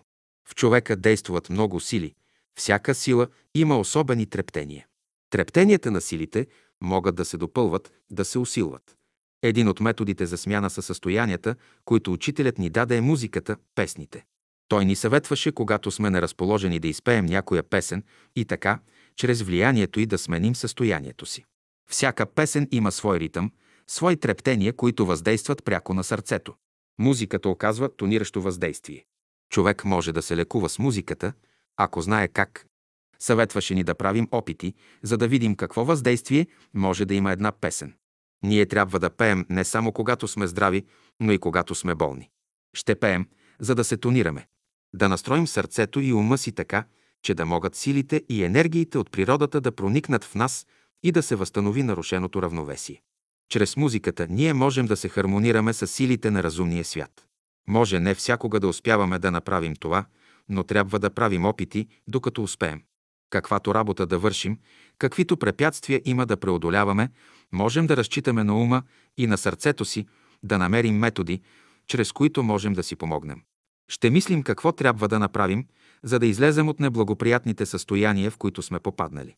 Като мислим, ще преценяваме кой е най-добрият път, за да възстановим вътрешния си мир, да придобием вътрешна светлина и здраве. Мисълта е един от най-главните фактори за смяна на състоянията. Ако някога сме оскърбени, като започнем да мислим, ще видим колко е безсмислено, дори глупаво да се оскърбява човек, че някой е казал нещо за него, па каквото и да е то. Учителят казваше, ако това, което ни е казано е вярно, значи трябва ние да се коригираме, пък ако не е вярно, то не се отнася до нас. Ако казаното е злонамерено, то е лошо за този, който го е казал. Ние това не трябва да правим, защото виждаме колко е грозно да се постъпва така. Трансформирането на енергиите е един важен фактор в самовъзпитанието. Този метод не зависи от външни фактори, но само от нашата добра воля и старание. Пречките да си послужим с него са само вътрешни, в нас самите. От друга гледна точка е лесно достъпен. Нужно е само будно съзнание и вътрешен контрол. Затова, при прилагането на този метод нужна е вътрешна подвижност на ума и на сърцето. Да имаме готовност да се съпротивляваме на всяка вътрешна вкостенялост. В ръцете ни разумния метод за смяната на състоянията е силно средство за повдигане и запазване на вътрешния мир и равновесие. Човек може сам да си помага. Това дава свобода. Човек трябва да отбягва всяко потискащо състояние като разрушително. Отрицателните състояния, в които понякога изпадаме с всичка сила, трябва да се преборим с тях, за запазване действието на добрите сили в нас, за запазване на здравето си. В природата действуват положителни и отрицателни сили. И едните и другите изпълняват своя служба, необходима за природата. При тонирането на силите няма да превръщаме положителните сили в отрицателни, но ще правим опит отрицателните сили да ги впрегнем да служат на доброто. Ако имаме недоволство или раздразнение, да направим опит да завладеем силите на недоволството и раздразнението и да се накараме да извършим някакво добро или услуга някому. Направим ли това, недоволството и раздразнението си отиват. Особено трябва да се пазим от оскърбление и обида. Те са отрицателни състояния, които действат потискащо, принизяващо. Със светла мисъл, с благородно чувство и добра воля ние можем моментално да излезем от тези нисши състояния. И колкото по-скоро излезем от тяхното влияние, колкото по-скоро отворим ума и сърцето си за светлината и за доброто, толкова по-скоро ще повдигнем съзнанието си в едно поле на радост и разумност. От всяко състояние, което помрачава съзнанието ни, трябва да излезем от неговото влияние. А най-лесно е, когато с неговата сила направим някакво добро. Каквото и добро да направим, отключва положителни сили на радост и мир в нас. Всеки от нас носи в себе си положителни, добри сили. Тези сили трябва да турим в действие, на тях да дадем път да се проявяват. За тях всякога пътя трябва да бъде отворен, никаква преграда да не туряме на тях. Тогава ще се радваме на здраве и добро разположение. Това не е мъчно да го направим, при това то зависи само от нас. Ние трябва да желаем, а възможностите са в нас. Трябва да организираме силите си в служба на доброто, разумното и красивото. Нека се попитаме, искаме ли да направим това. Щом желаем да го направим отвън, нямаме пречки. Ние имаме сили и знание как да го направим. Ако нещо не знаем, ако нещо не ни е ясно, нека потърсим в съзнанието си къде сме турили преграда на светлината. Преградите на светлината идат от егоистичните мисли, от надценяването, което прави човек, от повишеното самочувствие, от превишаване на собствените си права и възможности. Всички пътища за проникване на светлината в нашия ум трябва да бъдат отворени. Всички пътища за благородните чувства трябва да бъдат отворени, а волята ни всякога да е готова да прояви доброто. Това е най-чистият път за будното съзнание. Така само ние ще отворим пътя за изява на нашата висша природа, за изява на душата ни. В Словото си учителят многократно е изяснявал тези процеси на съзнанието, за да се изяви душата ни, за да се изяви Божественото в нас. Ние трябва да работим за развитието на добродетелите. Носители и проводници на Божественото са добродетелите.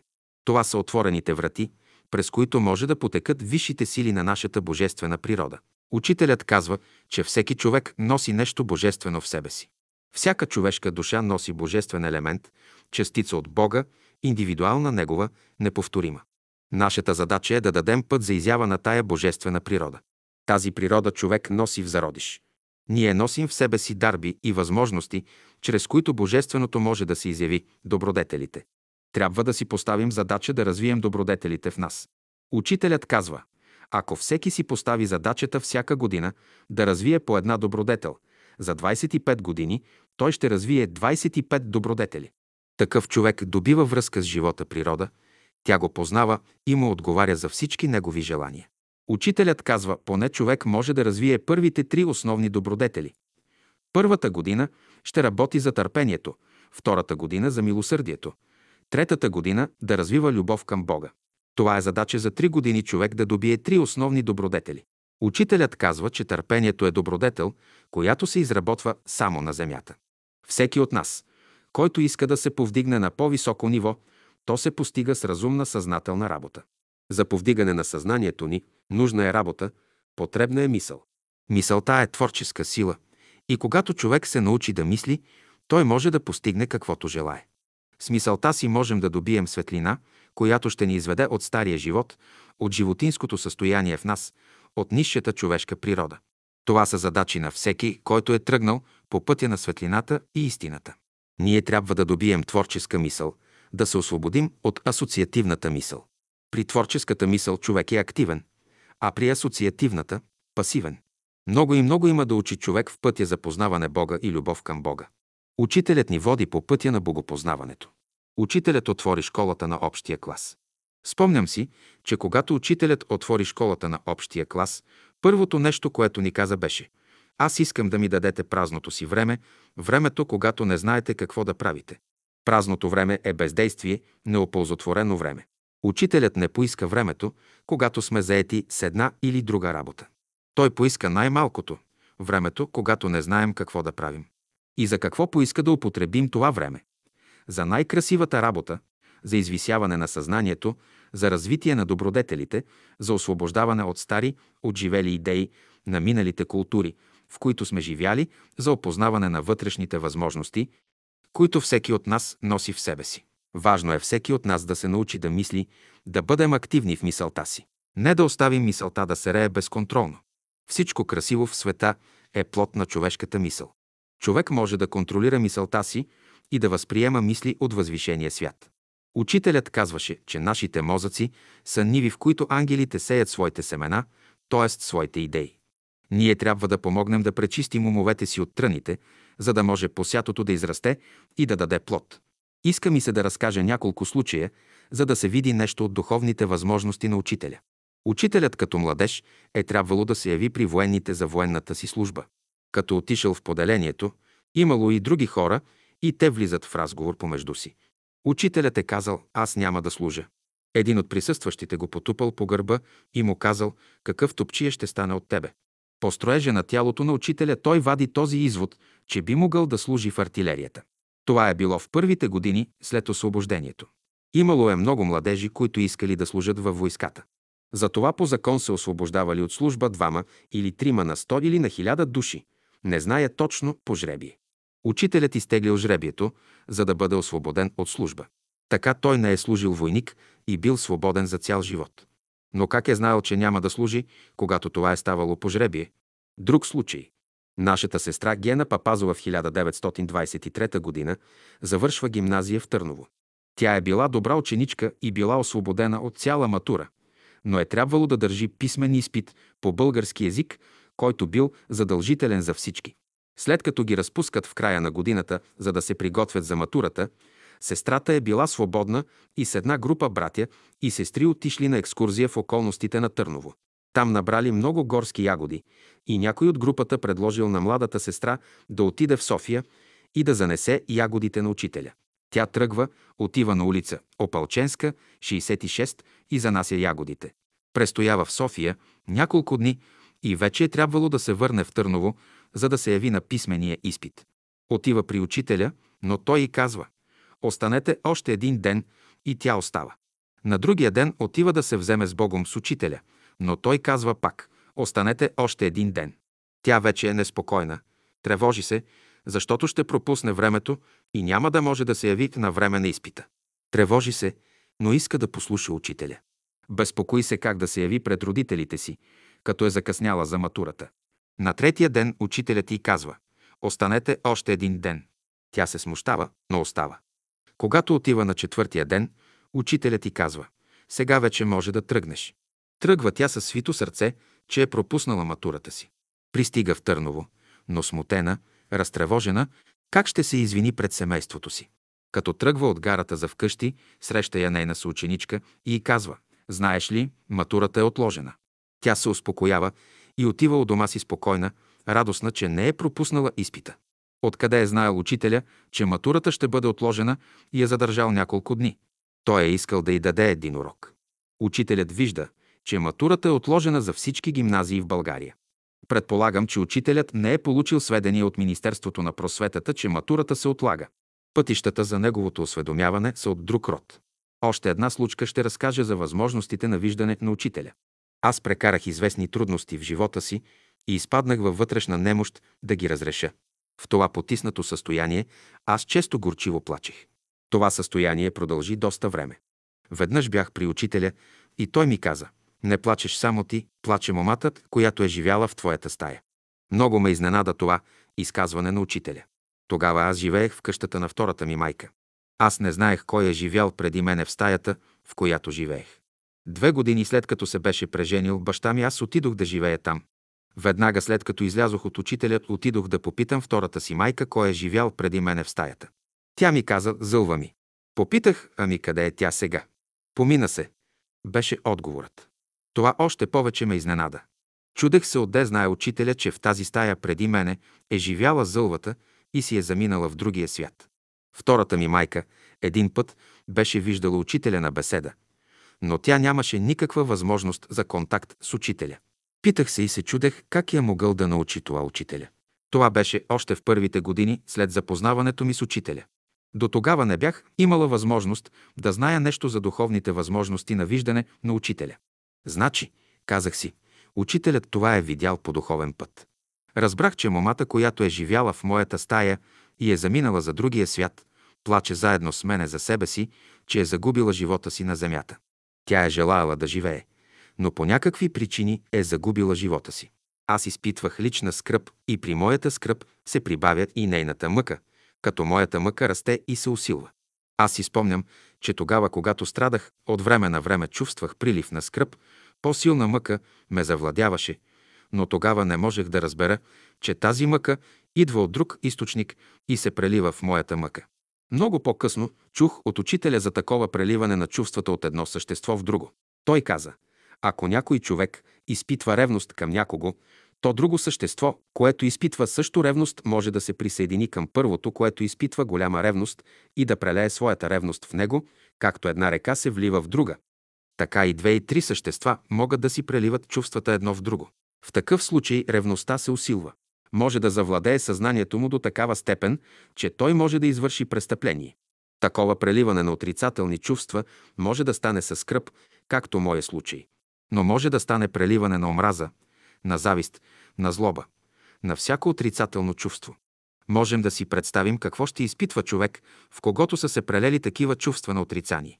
В какво тежко положение може да изпадне и какво може да извърши. Такова преливане може да стане и на положителни чувства, ако някой е милосърден. Друг, който изпитва същото чувство на милосърдие, може да прелее чувството си в другия човек, да се усили чувството на милосърдие в другия. Така хората си въздействат и за добро, и за зло. Въздействието може да бъде съзнателно или несъзнателно. Мисля, че много от убийствата, които стават в света, се дължат на преливане на чувства, мисли в човек, който става приемник. На отчаяние, на разочарование, на потъмняване на съзнанието. Спомням си за два случая, които станаха на бивака, където бяхме на екскурзия с учителя. Първият случай беше делничен ден. Бяхме отишли на бивака на екскурзия трябва да е било четвъртък, защото в този ден ходехме тези, които бяхме свободни. Пристигнахме на бивака, направихме закуската и понеже беше ден, в който учителят държеше лекция, се събрахме на най-високото място на бивака около разпръснатите големи камъни, обиколени с трева до самата пътека, която идва от София. Всички бяхме насядали там. Учителят започна беседата си. Той говори около 15-20 минути. Не мога да възстановя нищо от това, което е говорил в беседата. Спомням си, че както учителят говореше, започна да изразява недоволство от нашето поведение, от работата ни като ученици и каза «Ако така постъпвате, ще си отида». Действително, стана, взе си шапката и бастуна и тръгна по пътеката, която водеше за града и по която бяхме дошли. По това време за бивака минавахме през Драгалевци. Повървя малко учителя и сестра Балтова скочи и тръгна след него да го догони. Той пресече долчето, където течеше малка река и започна да се изкачва на другия бряг на реката. Там сестрата го настигна. Той се спря с нея и започнаха разговор. В това време скочи от мястото си и брат Лулчев, който тръгна към учителя и го настигна, както беше спрял със сестрата. Поприказваха и след не много време учителят заедно с сестрата и брата се върна при нас. Всички останали стояхме в недоумение. Не ни беше ясно защо стана това. Ние не знаехме какво е говорила сестрата, нито какво е говорил братът. Като се върна учителя при нас, седна на мястото си и продължи да говори. Аз нищо не можах да разбера от това, което стана и защо стана. Като свърши лекцията, изпяхме една песен, както винаги, направихме молитва и се пръснахме по поляната. За станалото аз никого не коментирах и никой не ми заговори за това. На вторият ден след тая екскурзия се срещнах с Лулчев. Той в разговори ми каза. Направи ли ти впечатление, че учителя не се върна като отиде Бълтова, а се върна след като аз отидох при него? Попитах го, защо ти какво си направил? Исках да изпитам учителя. Направих един опит. Изпратих към него известна енергия и той за това избяга. Тази енергия могла да напакости на учителя. Той също ми каза, че учителят му е казал, мислено или гласно не зная, че и лудият бяга от бесния бик. Разбрах, че бесният бик е Лулчев. Аз не разбрах всъщност какво е направил, но е направил нещо, с което е могъл да увреди на учителя. Енергията, която е изпратил към учителя, е била пакостна сила. Попитах, защо направи това. Исках да видя как ще реагира учителя. Зная, че не е позволено ученик да изпитва учителя си. Аз не подозирах дори, че той е направил нещо, от което учителят е избягал. Ако той не беше ми казал, че е направил това, аз нямаше да зная, защото не можех да допусна, че е способен на такава проява. Другата случка пак стана на бивака. Бяхме на екскурзия с учителя. Някои неща са отпаднали от съзнанието ми, ще кажа само това, което ясно си спомням. Всички бяхме събрани всред поляната. Бяхме прави и учителят говореше. И тогава изрази недоволство от нашето поведение. Пак беше строг и каза, че ще ни остави. Нещо пак беше станало, което не можах да разбера. И както учителят говореше строго, лицето му потъмня. Кожата на лицето му грубя. Учителят имаше нежна кожа на лицето, но тогава кожата на лицето му стана тъмна, груба, дебела някак и неравна. Никога до тогава и след това не съм виждала лицето на учителя така лошо променено, както когато ни каза, че ще ни изостави. И тогава беше станала тази промяна. След като ни поговори малко, каза, ще се изправим всички на молитва. Всеки ще се помоли сам. И аз ще попитам Господа какво да направя. Всички се изправихме на молитва, всеки сам се молеше. Не направихме обща молитва. Като свърши молитвата, учителят каза, Господ ми каза да остана при вас. Силно впечатление ми направи лицето на учителя след молитвата. То беше просветнало, просияло, по-бледо, но кожата беше просветнала и като че ли беше станала прозрачна. Нищо не беше останало от онова помрачено изражение, което видях преди молитвата. Тези съвършено различни образи от лицето на учителя преди молитвата и след молитвата се запечатиха в съзнанието ми и ги виждам, когато си спомням този случай. Изненадана бях, че така бързо можеше да се измени израза на лицето на учителя. И друг път съм виждала помрачено лице на учителя, но като това изменение и огробяване не съм виждала. Вероятно пак е имало някаква атака срещу него. Някакво нападение, но за този случай нищо не можах да разбера. Останаха само двата образа в съзнанието ми за цял живот. Учителят не говореше за изпитанията и страданията. Учителят не говореше за изпитанията и страданията, които ние му причинявахме с нашето поведение и неразбиране. Той понесе всичко с търпение и любов. Спомням си също, че когато говореше, че ще ни напусне, че ще ни остави, сестра Писинова каза, учителю, където да отидеш ти, ще дойда след тебе. Тя имаше семейство, мъж и двама синове. Веднъж на поляната група приятели говорят с учителя. Един от присъстващите попита учителя, учителю, вие какво не знаете? Той помълча малко и каза, не зная какво е грях.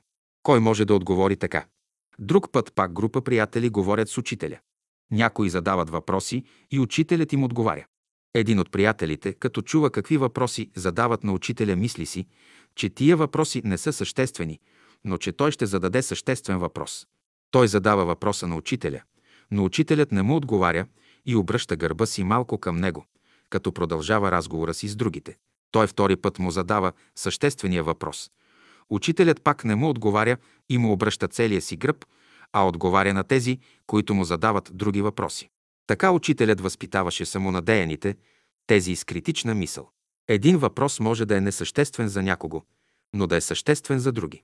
Ние не сме при еднакви условия и възможности, за да преценяваме само от наше гледище кое е съществено и кое не е правило ми е впечатление, че когато учителят правеше тези неща, така естествено ги правеше, като че не е чул, като че той е много заед с това, което говори.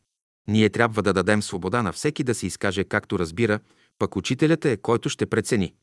Да отговори ли или не. Убиват братът на Георги Томалевски. След известно време Георги отива на изгрева. Отива на поляната и когато учителят минава край него, поглежда го и му казва карма. С това той изяснява причината за убийството. Значи това е станало по закона на необходимостта. Някакви стари преплитания на връзки от миналото се разплащат. Неумолим е законът на кармата. Каквото си направил, ще ти направят. Единствената сила, която може да омекоти закона на кармата е любовта. Ако някой е направил зло на някого съзнателно или несъзнателно, за да избегне действието на кармичния закон, трябва да е готов да направи при дадени условия такова добро, от което другият човек има съществена нужда. Любовта, която се изразява чрез добрите прояви, дадена на време и на място, може да омекоти и да прекрати действието на кармичния закон. Затова ние всякога трябва да сме готови при всички случаи и по всяко време да проявяваме любов към когото и да е и никога да не държим сметка заслужава ли този човек или не доброто, което му правим. Ние не знаем кому какво дължим. Любовта, доброто, което проявяваме, са в състояние да очистят пътя ни, да премахнем силите на злото, което някому сме направили и никога не трябва да се отказваме да направим добро на когото и да е, дори на врага си. Проявим ли любов към врага си, ние го обесилваме. Аз имах дружба с един приятел, Любомир Лулчев. Брат му Андро имаше някакво неразположение, дори омраза към мене. При едно недоразумение помежду ни той ми каза, че може да ме убие без да му направят никакво зло, защото той носеше куршум в главата си. Действително той носеше куршум в главата си от Първата световна война, в която е бил доброволец. Аз тогава му отговорих малко дръско. Беше минало доста време от тогава и бях отишла при учителя по работа. Учителят ми каза, братът на Лулчев се закамвал да те убие. Той е казал това на една сестра, която отишла и казала на учителя, че се закамват да ме убият. Аз казах на учителя, учителю, аз нищо не съм му направила. Та тогава ми каза, ти имаш карма и с двамата братя. За това ще се молиш Господ да ти създаде такива условия, при които можеш да помогнеш на Андро, когато никой друг не може да му помогне. Аз тогава не разбрах защо трябва да се моля, но от послушание към учителя се молех. Беше минало близо една година, откакто учителя ми беше казал да се моля и аз се молих през това време. Стана атентатът в църквата Света неделя. Там загина бащата на съпругата на Лулчев, а майката беше наранена. Отидох на погребението. Бяхме само четирима Лулчев, жена му, брат му и аз. След погребението се връщаме пеша от гробища четиримата.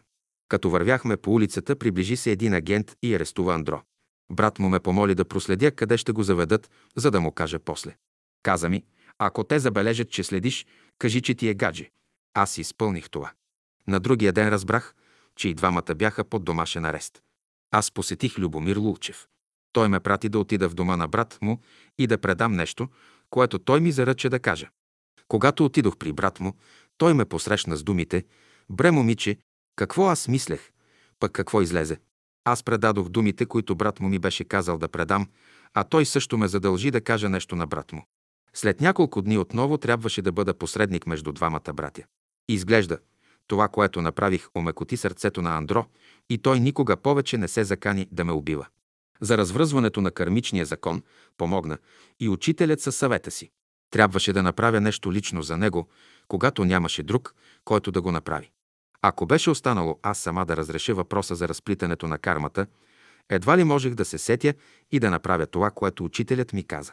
Още по-малко бях в състояние да създам такива условия, при което да направя някаква услуга. Явно е, че учителят ми помогна за разрешението и разплитането на една кармична връзка. Майката на един брат, Георги Томалевски, е тежко заболяла.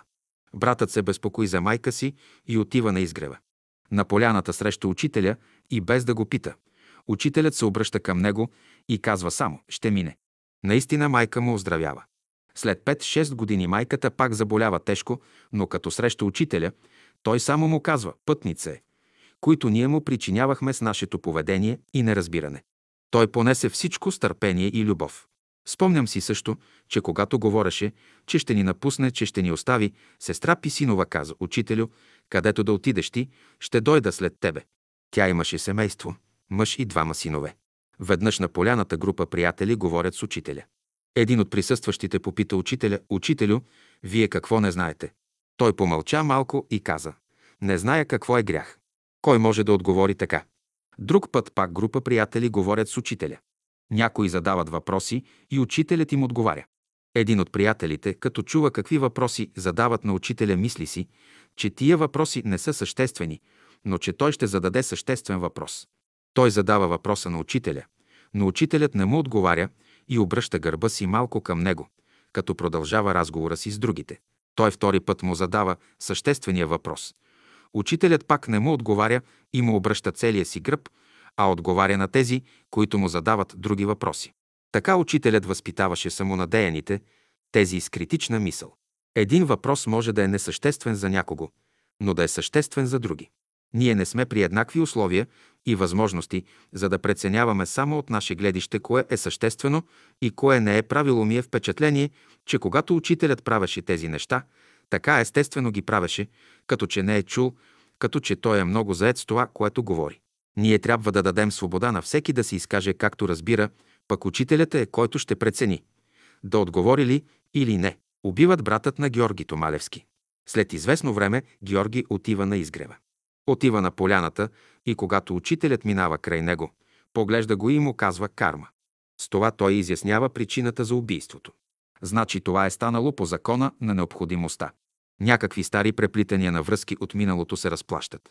Неумолим е законът на кармата. Каквото си направил, ще ти направят. Единствената сила, която може да омекоти закона на кармата е любовта. Ако някой е направил зло на някого съзнателно или несъзнателно, за да избегне действието на кармичния закон, трябва да е готов да направи при дадени условия такова добро, от което другият човек има съществена нужда.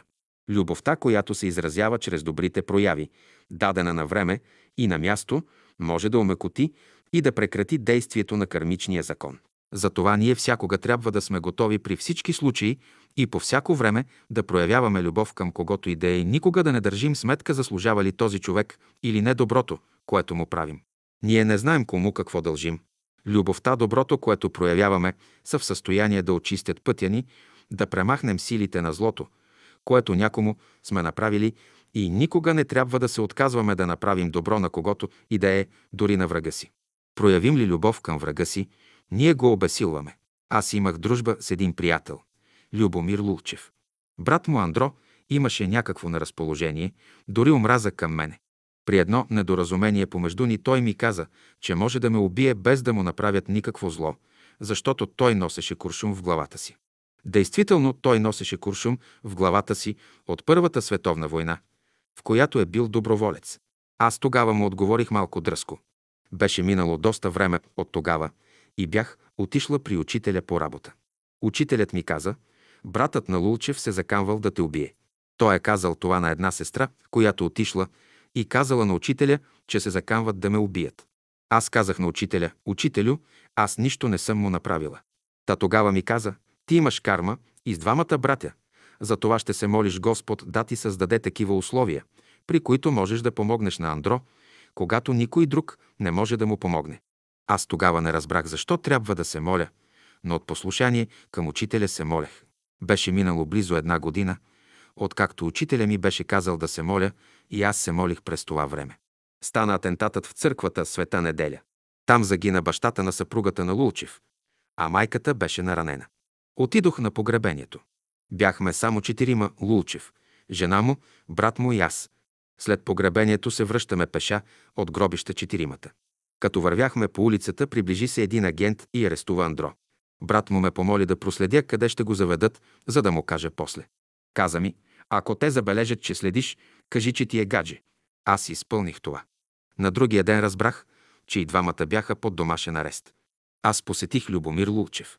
Той ме прати да отида в дома на брат му и да предам нещо, което той ми заръча да кажа. Когато отидох при брат му, той ме посрещна с думите «Бре, момиче, какво аз мислех? Пък какво излезе? Аз предадох думите, които брат му ми беше казал да предам, а той също ме задължи да кажа нещо на брат му. След няколко дни отново трябваше да бъда посредник между двамата братя. Изглежда, това, което направих, омекоти сърцето на Андро и той никога повече не се закани да ме убива. За развръзването на кармичния закон помогна и учителят със съвета си. Трябваше да направя нещо лично за него, когато нямаше друг, който да го направи. Ако беше останало аз сама да разреша въпроса за разплитането на кармата, едва ли можех да се сетя и да направя това, което учителят ми каза. Още по-малко бях в състояние да създам такива условия, при което да направя някаква услуга. Явно е, че учителят ми помогна за разрешението и разплитането на една кармична връзка.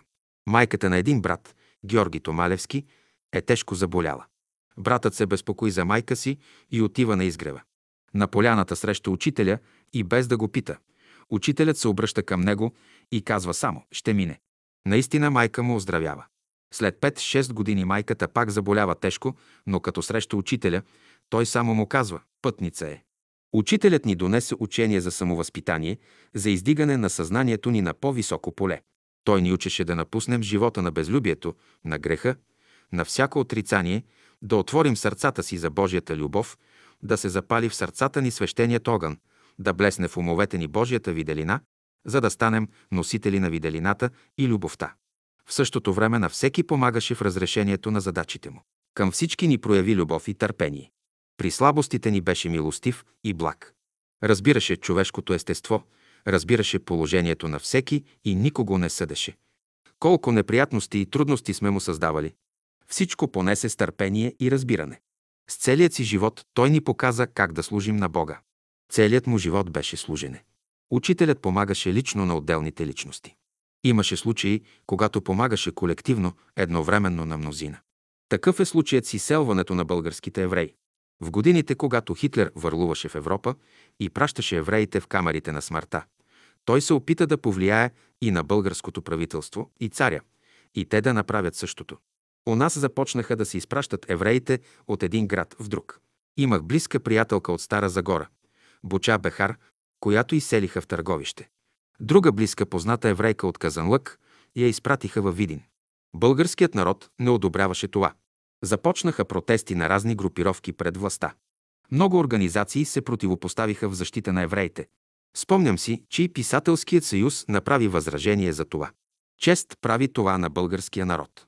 Един наш приятел, който беше получил образованието си в Полша, Методи Константинов, работеше тогава в информацията при Казасов.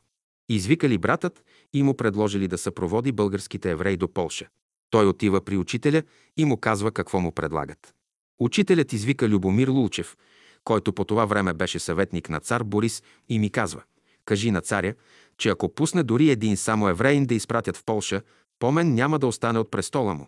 Лулчев отива в двореца, иска да се срещне с царя. Казват му, че царя е отишъл някъде и не знаят къде е. Към когото и да се обърнал, все казвали същото, че не знаят къде е царя. Връща се Лулчев при учителя и му казва, че царят не е в двореца и не знаят къде е. Учителят му казва, ще идеш да го намериш. Лулчев отива втори път. Търси го. Но и сега му казват, че не знаят къде е царя. Като опитал всички възможности за да намери царя и не успява, връща се при учителя и му казва, никой не иска да ми каже къде е царя. Тогава учителят влиза в стаята си, излиза след малко и му казва Кричим. Лулчев отива в Кричим, търси царя. Той излиза и го пита, кой ти каза, че съм тук. Лулчев отговаря, учителят ми каза.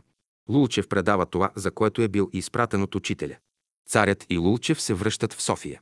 Царят скъсва пред Лулчев заповедта, която е подписал за изпращането на евреите в Полша. И така българските евреи бяха спасени от смърт. Учителят активно се намеси за спасяването на българските евреи. Това не е заплаха, която учителят прави с думите. Помен няма да остане от престола, ако пусне евреите в Полша. Това щеше да стане по закона на природата. Учителят, като духовно същество, се намесва да не се извърши едно голямо престъпление. Ако той не беше послушал, непременно щеше да има последствия и щяха да пострадат неговите наследници. Когато стана преврата на 9 септември 1944 г. и по-късно България се обяви за република, неговите наследници, децата му и царицата напуснаха България без да пострадат от нищо. Те бяха оставени да отидат където искат и бяха подпомогнати от самата власт. В живота съществува закон за причина и последствие, наречен кърмичен закон, който гласи Каквото направиш, ще ти направят. Царят имаше власт да не пусне евреите да бъдат унищожени в камерите на смъртта. Неговите наследници получиха благодата от добрата постъпка на бащата. Те напуснаха България невредими. Вярно е, че и българския народ не беше съгласен и не одобряваше изпращането на евреите в Полша. Пряката намеса на учителя попречи да се извърши това престъпление към 50 000 евреи. Разказваха ми, че когато бяха подгонени евреите у нас, някои от членовете на консисторията са решили да съберат всички скъпоценни камъни, които имало в синагогата за извършване на разни ритуали и били занесени и предадени на учителя за съхранение. След като учителят напусна земята, идва на изгрева един от членовете на консисторията и се интересува, запитва някого от ръководството на братството дали знаят нещо за това, което е предадено на учителя. Брат Борис Николов казва, че учителят преди да напусне земята му предал котията с скъпоценните камъни да ги предаде на някой от членовете на консисторията, когато ги потърсят. И той ги предал. Във всички случаи, когато е имал възможност да помогне, учителят е помагал. В 1913 г., преди да се обяви междусъюзническата война между сърби и българи, учителят изпратил една наша сестра да отида в двореца и да каже на цар Фердинанд, в никой случай да не обявява войната. Цар Фердинанд отговаря, че не слуша ясновици. Той обяви войната, която беше катастрофа за България, но и той в последствие трябваше да напусне България и никога повече да не се върне. Във всички случаи, когато се е намесвал учителя в обществения живот или в държавните работи, Той е имал предвид да се избегне едно зло, да не се допусне грешна стъпка в развоя на българския народ. Всякога, когато е бивал послушван, резултатите са били добри. Учителят е същество, което дойде да помогне на българския народ. Учителят е същество, което дойде да помогне на българския народ, както индивидуално, така и колективно в школата, която отвори и с цялата своя дейност повече от 50 години. В беседите си той казва, аз съм дошъл да помогна българите. Както и да се отнасят с мене, както и да ме гонят и преследват, аз съм дошъл да ги стопля, да им направя такова добро, каквото никой до сега не им е направил. След това ще им кажа довиждане. Той през целия си живот помага на всички въпреки хулите и клеветите, които се сипаха върху него, без да се оправдае и защити. Всичко понесе без ропот. Всичко, което направи, го направи безкорисно, без да чака нещо от някого. Учителят е неподражаем за това, което той понесе от българския народ. При всички положения той само получаваше, помагаше, при всички клевети и хули срещу него. Веднъж сестра Паша имала една опитност. Тя ми е разказа. Усещала, че отгоре на главата си, като, че има изсипана жарава, и усеща като огън да гори на главата й. Тя споделила това с учителя и той й казва, че той така усеща онова, което говорят срещу него. Не зная друг случай да се е изказал как преживява онова отрицание учителя, което се изпраща към него. За съжаление, българското духовенство има най-голям дял за клеветите, които се изпращаха срещу учителя. Вместо да се ползват от духовната светлина, която той донесе, те го хулиха и преследваха, пък и до сега пречат на неговите последователи. Всякога невежеството и предразсъдъците са били мъгла в умовете на хората, за да не видят светлината и истината. Освен критиките от света, от българското общество, които учителят трябваше да понесе, не по-малко трудности му донесохме и ние, неговите последователи. Учението, в което той ни въвеждаше, беше високо морално. Това учение изискваше големи морални качества. Ние, последователите му, не всякога можехме да поддържаме такова високо ниво и ние с поведението си, с разбирането си, му създадохме не по-малко трудности. Българското общество очакваше и изискваше от нас да постъпваме тъй, както той ни учеше. Имаше случаи на непослушание и неразбиране от наша страна. За нашите погрешки държаха учителя отговорен, макар и той да нямаше никаква вина. Той бе поел да ни води и той носеше нашите слабости. Понякога така се натоварваше, че трябваше да се отдели от нас за известно време, както казваше понякога, да отиде в друг свят, в друго поле, където да се обнови, да се пречисти от всичките нечистотии, които е приел. Тогава той прекъсваше контакта си с нас за известно време. Три-четири дни оставаше сам, никого не приемаше и нищо не приемаше от нас, дори и храна. Така прекарваше няколко дни във външна самота, без контакт с нас. Казвал ни е, че отива в един по-виш свят да се пречисти. Сестра Савка разправя един такъв случай. Тя отива при учителя, иска да се приближи и да му целуне ръка. Той отказва и казва, че учителя не е тук. Тя вижда учителя и казва, ама нали вие сте учителю? Той отговаря, не, тук е неговия добър ученик, който е оставен да пази тялото му, а учителя го няма. Спомням си случаи, когато учителят се отделяше за няколко дни от нас. В такива случаи съм срещала учителя, поздравявала съм го. Той отговаряше на поздрава, но беше строг и някак чужд ме поглеждаше. Гледаше ме студено, строго. Първият път дори малко се поизплаших. Помислих си, какво ли съм направила, че учителят се държи така студено с мене. На два пъти си спомням много ясно такива случаи, когато учителят се държеше като чужд и много строго гледаше. Аз не разбирах тогава, че учителя не беше между нас, а си мислех, че аз съм виновна с нещо, направила съм нещо, от което той не е доволен. При една среща с учителя след такъв един случай, той ми каза, когато времето е облачно, не мисли, че ти си виновна. Тези думи внесоха спокойствие в мен. Разбрах какво искаше да ми каже и до какво се отнасяше това изказване. Учителят е бдял над нас. Виждам как учителят е бдял над нас, колко е следял нашият вътрешен живот. Мислите ни, чувствата ни и когато е виждал някакво неразбиране, веднага е давал обяснението, което е необходимо. Това показва скритата негова работа над всяка душа, която е поел да води и я води. Като казвам това, аз мисля, че учителя и към другите е бил така внимателен, и към тях се е отнасял с грижа и внимание. Много пъти съм виждала с какво внимание говори на някой брат или сестра, за да изясни някой въпрос. Учителят не пестеше сили и време, когато трябваше да помогне да изясни известно положение, за да просветне някое съзнание. Учителят изясняваше в лекциите и беседите принципите, законите, върху които почива неговото учение, но има тънкости, има зависимости, за които дълго време трябва да мисли, за да намери правилният път на действие. Това, което той ни учеше, беше ново за нас. Никой не беше ни говорил това знание, което той ни даваше. Трябваше да го учим, да го разбираме, за да можем да го приложим. Това не всякога ни се отдаваше. Имаше случаи, в които не можехме да разберем. Някаква светлина ни липсваше, изпитвахме вътрешни лутания. Много пъти ни пречеха лични недостатъци, неизяснени положения в самите нас, плод на нашето несъвършенство. Това учение има изисквания от нас, които трябва да изпълним. Всеки от нас съзнава, че трябва да завладее своята нисша животинска природа. Това изисква анализ, контрол на своя вътрешен живот. Едно абсолютно честно отношение към себе си и към другите. Ние трябваше да различим, да опознаем своите положителни и отрицателни качества, да видим недостатъците си и добрите си страни. А това не е никак лесно. Когато човек види и осъзнае лошите си страни, своето несъвършенство, то потиска човека, както когато постъпи неправилно към себе си и към другите. В такива състояния ние изпадахме в затруднение. Те предизвикваха в нас страдание, напрежение.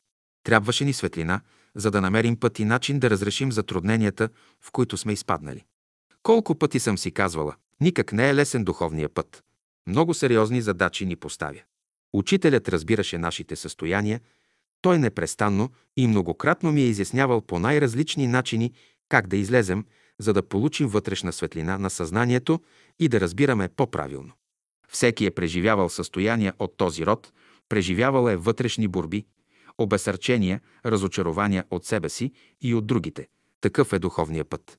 Всеки, който се е опитал да върви в него, непременно е преживявал подобни състояния, за да изработи своето равновесие, да добие вътрешен мир, да има вътрешна светлина и да решава всяка задача, която животът му предлага.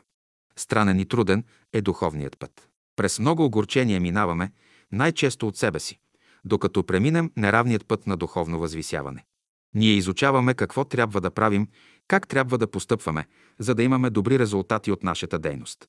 Понякога човек дълго е работил, правил е опити, правил е усилия, страдал, превъзмогвал, минавал през разочарования и очарования, и падения, и издигания, и изведнъж блесва светлина в съзнанието му, радост изпълва душата му, той разбира и вече знае как да постъпи. Това го изпълва с вяра и упование. Добил е нещо ценно, разбрал е нещо, което не е разбирал. Вътрешна светлина го изпълва с яснота и разбиране, изпълва съзнанието му. Той е доволен и благодарност изпълва душата му. Такива проблясъци в съзнанието изпълват човека с вътрешен мир, доволство и радост. Той се радва за всичко, което му е дадено. Животът е осмислен, има защо да живее. При такива вътрешни проблясъци, при такова озаряване на съзнанието от духовна вътрешна светлина, човек разбира защо живее и намира толкова хубав живота. Всички трудности, през които е минал, са осветени, оправдани, те са били необходими, всички усилия, които е правил човек, са дали своя плод. Човек заживява с един вътрешен подем от светлината, която е придобил. Казва си, колко красиво може да се живее на земята. Светлината, която е получил, дава отблясък в целия негов вътрешен живот и той навсякъде вижда красота. Тези преживявания в ученичеството са светли моменти в живота му, върхови преживявания, повдигане и вътрешно обогатяване на красив и възвишен живот. Когато за пръв път преживях такова озаряване на съзнанието ми, от това духовно преживяване и просветление си казах, заслужава човек да мине и през най-големите страдания – за да опита радостта от божественото озарение, което го е посетило. Радостта, вътрешният подем, който преживява след такова озарение и човек разбира колко е хубаво да пострада, да се помъчи малко, за да може да преживее такова вътрешно разширение и обогатяване. Човек получава сила подем, някаква вътрешна сигурност го изпълва и се радва и благодари. Може това да е посещение на висши същества, които преливат от своята сила в нас, да ни дадат светлина, за да укрепнем в духовния път. Но както и да е, човек може тогава да каже само «Благодаря, благодаря». Благодаря ти, Господи, за това, което си ми дал. Това са незабравими преживявания, за които можем само да благодарим. Това ни придава сила да продължим работата в духовния път и при незгоди и трудности. Такива просветления на съзнанието човек преживява само при разширено съзнание. Имаш чувство, че цялата природа присъства в твоето преживяване. Такова духовно преживяване може да се добие и чрез молитва. Молитва е, когато човек се обръща към висшата разумност с ум, сърце и воля, за да получи вътрешна нагласа на силите в себе си, за да може да получи това, което разумната природа може да му даде. Да отворим очите си, за да приемем светлината и да видим красотата в живота. Когато човек развие индивидуалното си съзнание и насочи вниманието си към своето вътрешно себе, към своята висша природа, тогава той заслужава да носи името човек. Тогава у него се разкриват безкрайни простори и възможности за развитие на вътрешните си дарби и възможности, които има да развива и изучава. И за тези човешки същества са идвали и идват великите учители на човечеството, както в миналото, така и в настоящето. Учителите идват да подпомогнат пробуждащите се човешки души, да дадат светлина и знание и да им дадат методи за новата работа, която им предстои. Те с пробуждащото се съзнание навлизат в нови духовни светове, в които действат нови сили с по-големи изисквания към човека. На тези човешки същества е нужна по-голяма светлина за опознаване на новите светове. Сериозна и задълбочена работа предстои на този, който е надзърнал в духовния свят. В този свят действуват други сили и закони, които ние искаме да следваме в духовния си път, за да направим вътрешно преустройство. Учителят отвори школата. Учителят отвори школата за тези, които искат да следват пътя на вътрешното развитие. Всеки сам трябва да се самоопредели по свобода и вътрешно разбиране. Готов ли е да следва пътя на ученичеството? Това той ще направи към себе си, пред своето самосъзнание, пред своето висше съзнание, без никаква външна намеса. Той сам пожелава да работи за своето духовно повдигане от любов и съзнание. Правилото е дадено от учителя, без страх и без тъмнина, с любов и със светлина. Така ще вървим в новия път. На мястото на страха ще поставим вярата, под разумното ръководство на светлите сили на белите братя. Тъмнината ще прогоним чрез светлината, която получаваме от Словото на Учителя и светлите братя. Тя ще освети умовете ни и сърцата ни, ще се отворим за любовта, за да се запали в нас свещеният огън в алтара на нашето сърце. Разумната природа, в която живеем и сме потопени, това са нашите по-големи напреднали братя, наши приятели, които ни помагат в пътя ни. Още първата година на школата учителят даде задачи, за да се освободим от страха. Всеки сам трябваше да се изкачи на Витоша до Вълчата скала, като тръгне в 12 ч. сред нощ. Правилото беше всеки да тръгне сам, никого няма да пита за пътя. Ако някъде се подволми в коя посока да тръгне, нека се съсредоточи и на където почувства, че трябва да тръгне, да тръгне. Повечето направиха задачата и резултатът беше положителен. Само един неприятен случай имаше с една сестра, но тя беше нарушила правилото, беше питала за пътя, тъкмо което не е трябвало да направи. За да ни освободи от страха, той ни води по различно време на екскрузии при хубаво време, при дъжд, при вятър, при буря, при студ, при сняг. Трябваше да спазваме само едно правило – да не пием студена вода. Когато почувстваме студ, да изпием едно-две чаши гореща вода. Цели дни и нощи ние сме прекарвали на открито при всякакво време, без някой да се простуди или заболее. Когато правехме екскурзии на Мусала от 1922 до 1929 година, когато времето беше неблагоприятно, учителят казваше, ако някой се страхува, нека се върне. Когато правехме тези екскурзии на Мусала, ние денонощно бяхме на открито, край огън, без палатки, без външен подслон, дори и без всякакъв екип. И наистина ние научихме нещо. Ние бяхме готови по всяко време, без страх да тръгнем с учителя по планините. Учителят в школата ни даваше теми, върху които ние трябваше да пишем. За някои ние можехме да напишем нещо, но за други беше ни трудно. Учителят ни казваше, ако не знаете какво да пишете, поне мислете върху тях. С тях учителят целеше да развие нашите духовни способности и дарби. Темите, които учителят ни е давал, бяха целенасочени, планомерни. За посещението в школата имаше определени правила. Трябваше редовно да посещаваме школата, да не отсъстваме без причина. Трябваше да поддържаме добри отношения помежду си, отношения на почет и уважение един към друг. Учителят непрестанно изясняваше принципите на учението си и даваше методи за приложението му. И учителят казваше, моето учение започва от приложението. Учението трябва да се живее. Всеки от нас трябва да живее така, че да бъде в хармония с основните принципи на учението му. В живота си трябваше да проявим учението. Още в началото на школата учителят говори много за качествата на ученика, които трябва да изработи. В продължение на нейното съществуване той очерта образа на ученика на новото учение. Ученикът има сърце, чисто като кристал, ум светъл като слънцето, душа обширна като Вселената, дух мощен като Бога и едно с Бога. Всеки от нас ще изработва този образ на ученика през целия си живот, докато го реализира. Учителят ни остави образа на ученика, за да бъде постоянен стимул в живота ни. Това е висок идеал за много години. Учителят даваше темите. Ние пишехме върху тях и ги оставяхме на неговата маса. Той вземаше някой от тях и даваше на някои приятели да ги прочетат. Често той е давал и разяснения върху прочетените теми. Всеки от нас беше длъжен да посещава школата, да пише темите, които той даваше. Направило ми е впечатление, че учителят за нищо не ни е похвалил, освен за това, че ставаме рано и редовно идваме да слушаме беседите и лекциите. Школата от пролета на 1928 година се провеждаше сутрин в 5 часа сутринта на изгрева. Учителят идваше точно в уречения час. Редовно също идваха и приятелите, като голяма част от тях живееха в града и трябваше най-малко един час да стават по-рано от определеното време, за да дойдат на време в класа. По това време нямаше обществен транспорт и приятелите идваха редовно по всяко време. След изгрева на слънцето, след беседата по всяко време на годината, ние излизахме на поляната и правехме първите гимнастически упражнения.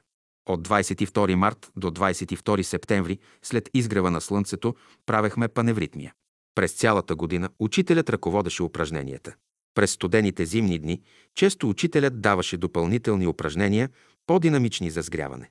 Учителят отвори школата през февруари 1922 година, която ръководеше редовно. Първите години той държеше лекциите си в София, последователно на няколко места – в Турнферайн, в Опалченска 66. Младежкият клас се провеждаше две години в дома на сестра Маркова, а от 1923 година в нашия салон на улица Оборище номер 14, а от 1928 година. Школата ставаше на изгрева, като се работеше само сутрин, в града школата се водеше вечер, а неделните беседи винаги в 10 часа преди обяд. Ние участвахме в екскурзиите, които учителя уреждаше. В неделните дни не сме ходили на екскурзии, защото оставахме за беседата в 10 часа сутринта, а през всички други празнични дни ние правехме излети до бивака. С отварянето на школата започна един общ организиран живот. Беседи, лекции, общи гимнастики, паневритмия, екскурзии, пътуване на рила, общ стол за хранене и при всички случаи сме пеели много песните на учителя. Цялата обща дейност ръководеше учителя. Това ръководство не се налагаше, беше свободно. Всеки идваше, защото искаше да участва в общия живот. Никой не изискваше да правим това. Учителят ръководеше, но това ръководство беше невидимо. Ние винаги сме се чувствали свободни за всяка наша дейност. Всеки чувстваше вътрешно задължение да участва, нямаше никакво изискване. Всеки беше свободен да идва или да не идва на лекциите. Имаше правила в школата, но всеки сам решаваше да бъде ли редовен или не. Този свободен дух, който цареше в школата, беше нещо ново, силно, мощно. Ръководството на учителя като че ли не беше на земята, но във въздуха. Здравата ръка на учителя сме чувствали, но сме чувствали и вътрешна свобода. Същевременно да имаме готовност да изпълним всичко, което учителя изискваше. Имаше желание да бъдем послушни ученици, но едно е да желаеш, а друго е да го правиш. Неизпълнението проистичаше от нашето несъвършенство, от недостатъчна яснота в съзнанието ни. Липсваха ни изработени качества понякога. Високи бяха изискванията в школата и често някои от тях ние не можехме да изпълним. Имаше грешки, имаше пропуски. Нещо не ни достигаше да постъпим така, както учителят искаше изповедението си и с живота си. Той ни казваше, гледайте аз как постъпвам и вие постъпвайте така. Учителят непрестанно ни стимулираше със словото си, с примера си, с постъпките си, с делата си, с живота си. Той употребяваше един метод, друг метод, само и само да ни помогне, да ни потикне да направим стъпка напред. Учителят беше непрестанно вътрешно динамичен, разнообразен. Всякога намираше нови и нови средства и форми за изява на словото си. За да ни изясни учението си, употребяваше много разкази, анекдоти, легенди, приказки, сравнения. Това правеше словото му интересно и ново. Законите, за които ни говореше, ги изясняваше от една страна, после от друга с един пример, после с друг пример, които вземаше от живота. Той в своята творческа мисъл беше неуморим и богат. Това придаваше на словото му свежест, живот, правеше го разнообразно и интересно. Спомням си, още в първите лекции на школата, той говори за свещеният егоизъм. Той така говори, че всеки, който е присъствал, никога не може да забрави този образ. Понятието свещен егоизъм стана нарицателно в отношенията на братството. Подобен образ беше точилото и ножът. Какво печелят хората, когато се карат? Те се изхабяват, както се изхабяват точилото и ножа, когато ги точат. Той казваше, всеки трябва да застане на своя фокус, за да може да има правилно отношение. Друг път казваше, ако закачите едно тяло за центъра на тежеста му, както и да го въртите, то пак ще се върне в своето равновесие. Така и човек, ако има връзка с Бога в каквито и положения да бъде, той пак ще запази равновесието си. Много от физическите закони могат да се отнасят и към духовните отношения на хората. След като учителят напусна земята. След като учителят напусна земята, на изгрева дойдоха двама ревизори да направят ревизия на ръководните лица в братството. Понеже трябваше да се пишат на машина някои преписки, аз го правех това и естествено влизах в разговор с тях. Веднъж единият ме запита, след като братството е имало такива средства, защо вашият учител не е направил жилища за неговите победни ученици? Отговорих, ако учителят беше съградил жилища и дал удобства на своите ученици, тогава щяха да го упрекнат, че ги е подкупил да станат негови последователи. Той не направи това и пак го упрекнаха, че ги хипнотизира. Учителят не беше дошъл да подобрява жизнените условия на своите ученици. Затова всеки сам трябваше да се погрижи. Всеки, който работи, може да има необходимите жизнени условия. Учителят е помагал много на своите ученици при нужда. И аз имам един такъв случай.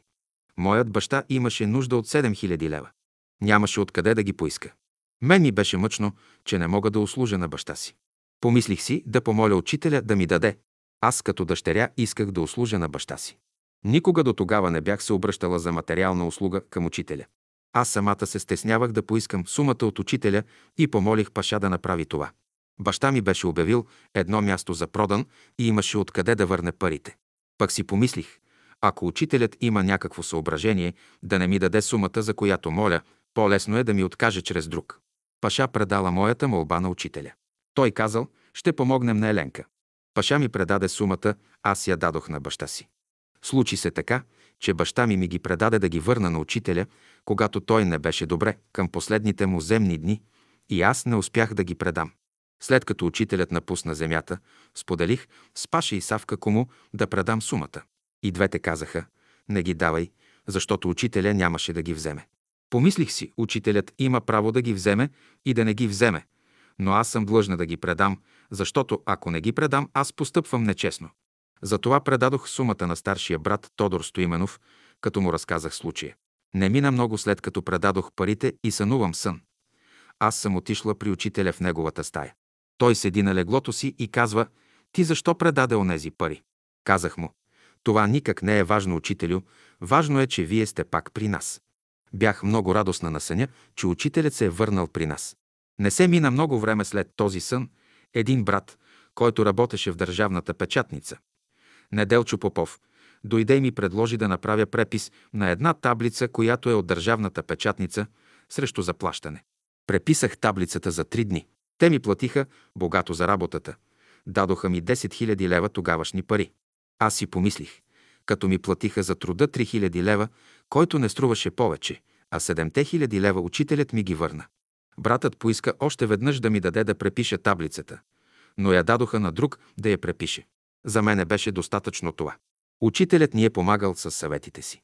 Учителят ни е помагал с съветите си, когато сме имали нужда и сме се обръщали за помощ към него. Към всички е бил отзивчив. Той не ни е обещавал каквото и да е, а ни е казвал ако приложите това, което ви казвам, вие ще бъдете в хармония с законите на живата природа и така ще подобрите здравето си, ще си създадете по-благоприятни условия. Той ни даваше законите и методите, по които да живеем, за да развием духовните си дарби и способности, но ние трябваше да работим, да приложим тези методи. Учителят не ни е обещавал, а ни е учил да живеем така, че да имаме добрите резултати. Спомням си веднъж в клас. Учителя държеше лекцията си. Поспря се малко и започна да се смее. Доста дълго се посмя. Когато престана да се смее, каза, ще ме питате, защо се смея. Като ви гледам, вие вода газите, а жадни ходите. С този образ той ни показа едно несъответствие, че ние не можем да използваме дадените ни условия. Ние имаме условия и възможности, но не ги използваме. Глупаво е човек да гази вода и жаден да ходи. Не трябва да чакаме други да направят това, което ние сме длъжни да направим. Както всеки човек сам трябва да яде и сам да пие, така всеки сам трябва да мисли, да чувства и сам да свърши работата за своето духовно повдигане. Ние много трябва да мислим какво трябва да правим и какво не трябва да правим. Непрекъснато трябва да си изясняваме във всеки момент какво сме длъжни да направим и как да го направим. Нашето съзнание е почти напълно погълнато само от физически неща. Какво да ядем, какво да пием, какво да облечем и така нататък. Но за нашите духовни задължения малко време отделяме. Постоянно да следим нашите мисли и чувства и постъпки. Да няма мисъл, чувство и постъпка, която да не е минала през нашето будно съзнание. Това е ключово положение в живота ни. Мисля, че това е нещо, което всеки може и трябва да прави. То е живеца в живота ни. Пропуснем ли това като маловажно, ние пропущаме съществено нещо в живота, което води до лоши последици и непоправими положения. Не трябва да пропущаме добрите условия, защото за всяко нещо има време в природата. Не може да работим през нощта, не може да сеем през зимата. Така е и в духовния живот. И духовният живот се ръководи от разумни закони, които трябва да спазваме. За тяхното спазване е нужно по-високо и по-будно съзнание. Това съзнание се изработва, никой не може да ни го даде. Може да ни се помогне, да ни се дадат методи и правила. Но изработването всеки сам трябва да направи. Духовният живот има строги изисквания. Човек трябва да мисли право. Правата мисъл ни свързва с будното съзнание. Будното съзнание е слънчевото поле в нашето съзнание. То е огрято от вътрешното слънце в човека. Новото в човека ще бъде от вътрешното слънце. В 1927 година, след събора, може би не бяха минали десетина дни и учителят направи опит да ни предаде упражнението Пентаграмът. Ние научихме първата част, но когато дойдохме до смяната на местата на двойките се оказа малко трудно на приятелите. Направихме доста опити, но не можахме да го научим. Понеже започнаха есенните дни, прекратихме упражненията. Това беше началото, опит за паневритмията. Първият опит, който учителят направи, беше пентаграмата. Това беше начало на паневритмия. Следващата година той даде други, по-леки упражнения, които по-лесно заучихме. Следващите години той даваше по някои упражнения, които ние заучавахме. За тези упражнения учителя даде и съответна музика. Тези ритмични упражнения, които изпълнявахме с музика, той нарече паневритмия. Заучаването на паневритмията внесе нещо ново в живота на братството. При всяко ново упражнение имаше оживление. Първо заучавахме стъпките и движенията на ръцете на всяко упражнение. След това ги играехме с ритъма на съответната музика. Учителят не ги даваше в определен час или ден, но ги даваше спонтанно, по някакво вътрешно творческо вдъхновение. Когато ни ги показваше и ние приемахме това вдъхновение, заучавахме ги с радост и повишено състояние на духа. За да се ползваме от паневритмията, учителят казваше, че умът ни трябва да присъства в движенията, които правим. Всяко движение трябва да се изпълни правилно, за да може да приемем енергията, с която то е свързано. Чрез тия упражнения ние приемаме енергия от живота природа. Затова трябва да ги изпълняваме концентрирано и съсредоточено и само така ще се ползваме от тях. Музиката на упражненията от паневритмията е жизнерадостна, събужда сили в нас, тя ни вдъхновява и внася бодрост, разположение. Паневритмията учителят даде в един доста продължителен срок от време. Първият опит беше през 1927 година след събора. Тогава се опита да предаде пентаграмът, който се оказа труден за приятелите. На следващата година той даде по-леки упражнения. Направи ми впечатление, че учителят почна с пентаграмът и свърши с него.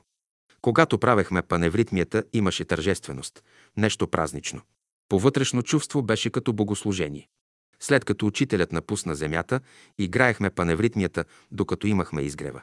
Един наш брат лекар Стефан Кадиев беше поканил няколко души лекари да присъстват на паневритмията. Те преди почването премериха кръвното налягане на няколко души. На млади, на средна възраст и на възрастни. След като свърши паневритмията на същите лица, пак измериха кръвното налягане и на всички имаше един и същ резултат – понижение на долната линия на кръвното налягане. Това беше изненадващо въздействие. Доколкото зная, друг такъв опит не е правен. Подпис Елена Андреева. 31 май 1987 г. София. На Вергилии за съхранение. Бележки към образът на учителя. Въпроси и отговори. Магнетофонен запис от Вергилий Кръстев. Вергилий Кръстев. Искам да се спра на някои неща от образът на учителя. Ще ви задам някои въпроси, на които вие ще ми отговорите. Елена Андреева. Добре. Вергилий. За неща, които на мен не са достатъчно ясни. Четем, когато сме се изкачвали по планините и учителят тогава вървеше бързо. Елена. Да. Вергилий. Това беше в по-младите години. А като възрастен? Елена. И тогава. Вергилий. И тогава. Елена. И тогава. Вергилий. Защото ми казваха, когато веднъж си изкачвал на Еленин връх, казал, когато се качвате по високи планини, не носете тежки раници. Елена, да. Вергилий. Символичен израз. Но беше изморен, запотяваше се. Елена. Виж какво, само в последните месеци имаше умора. Само последните месеци. Вергилий понеже вие го заварихте в различни възрастови положения на физическото поле. Значи, когато беше млад и по-възрастен, движеше се добре. Елена. Винаги се е движил добре, пъргаво, лесно, с лекота. Вергилий, да, значи независимо от възрастта. Елена. Независимо. Но след като дойде от Марчаево вече, той, то беше накрая това и не беше добре. Вергилий, добре, след като премина онази пареза, след побоя, 1936 година. Той пак се оправи и пак си вървеше бързо. Елена, да, даже аз се изненадах. Видях учителят, като че на 12 или 13 август беше, когато излезе от палатката си, взе си шапката и палтото и дойде, седна при нас. Ние имахме така една полянка, на която живеехме в палатки трите. И той живееше тогава пред нас на палатката си. И когато на учителя свърши болестта, отведнъж той проходи. Отведнъж той беше здрав. Вергилий. Сега аз съм го виждал на снимки 1936 година, когато той обикаля, първата му разходка след като той оздравява и виждам как се движи, виждам и крачката му, голяма крачка, широка, бързо, устремно върви. Елена. Ама казвам ти, никаква последица от болестта. Той като мина, това ограничение, което беше дошло, абсолютно нормално си се движеше. И с лекота. На 14 август 1936 г. в 9 часа тръгнахме от Рила и в 5 часа след обяд бяхме на изгрева. Все едно, че не стъпваше. Вергилий. Четем. За съжаление, ще кажа, че малцина от приятелите можеха да наблюдават показването и предаването на упражненията на паневритмията. Елена, да. Вергилий. Сега, аз съм виждал снимки, нали, как се разучават упражненията в самия салон. И обикновено са 10-15 сестри там, построени пред пияното. Значи той отначало даваше ги, показваше ги. Елена.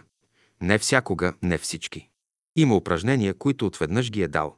Има упражнения, които ги е дал насаме в стаята си, има упражнения, които ги е дал при други хора. Така че според времето, според разположението, според условията, ще кажа. Вергилий. Четем. Гласът на учителя беше бас-баритон, поне така го определяха музикантите.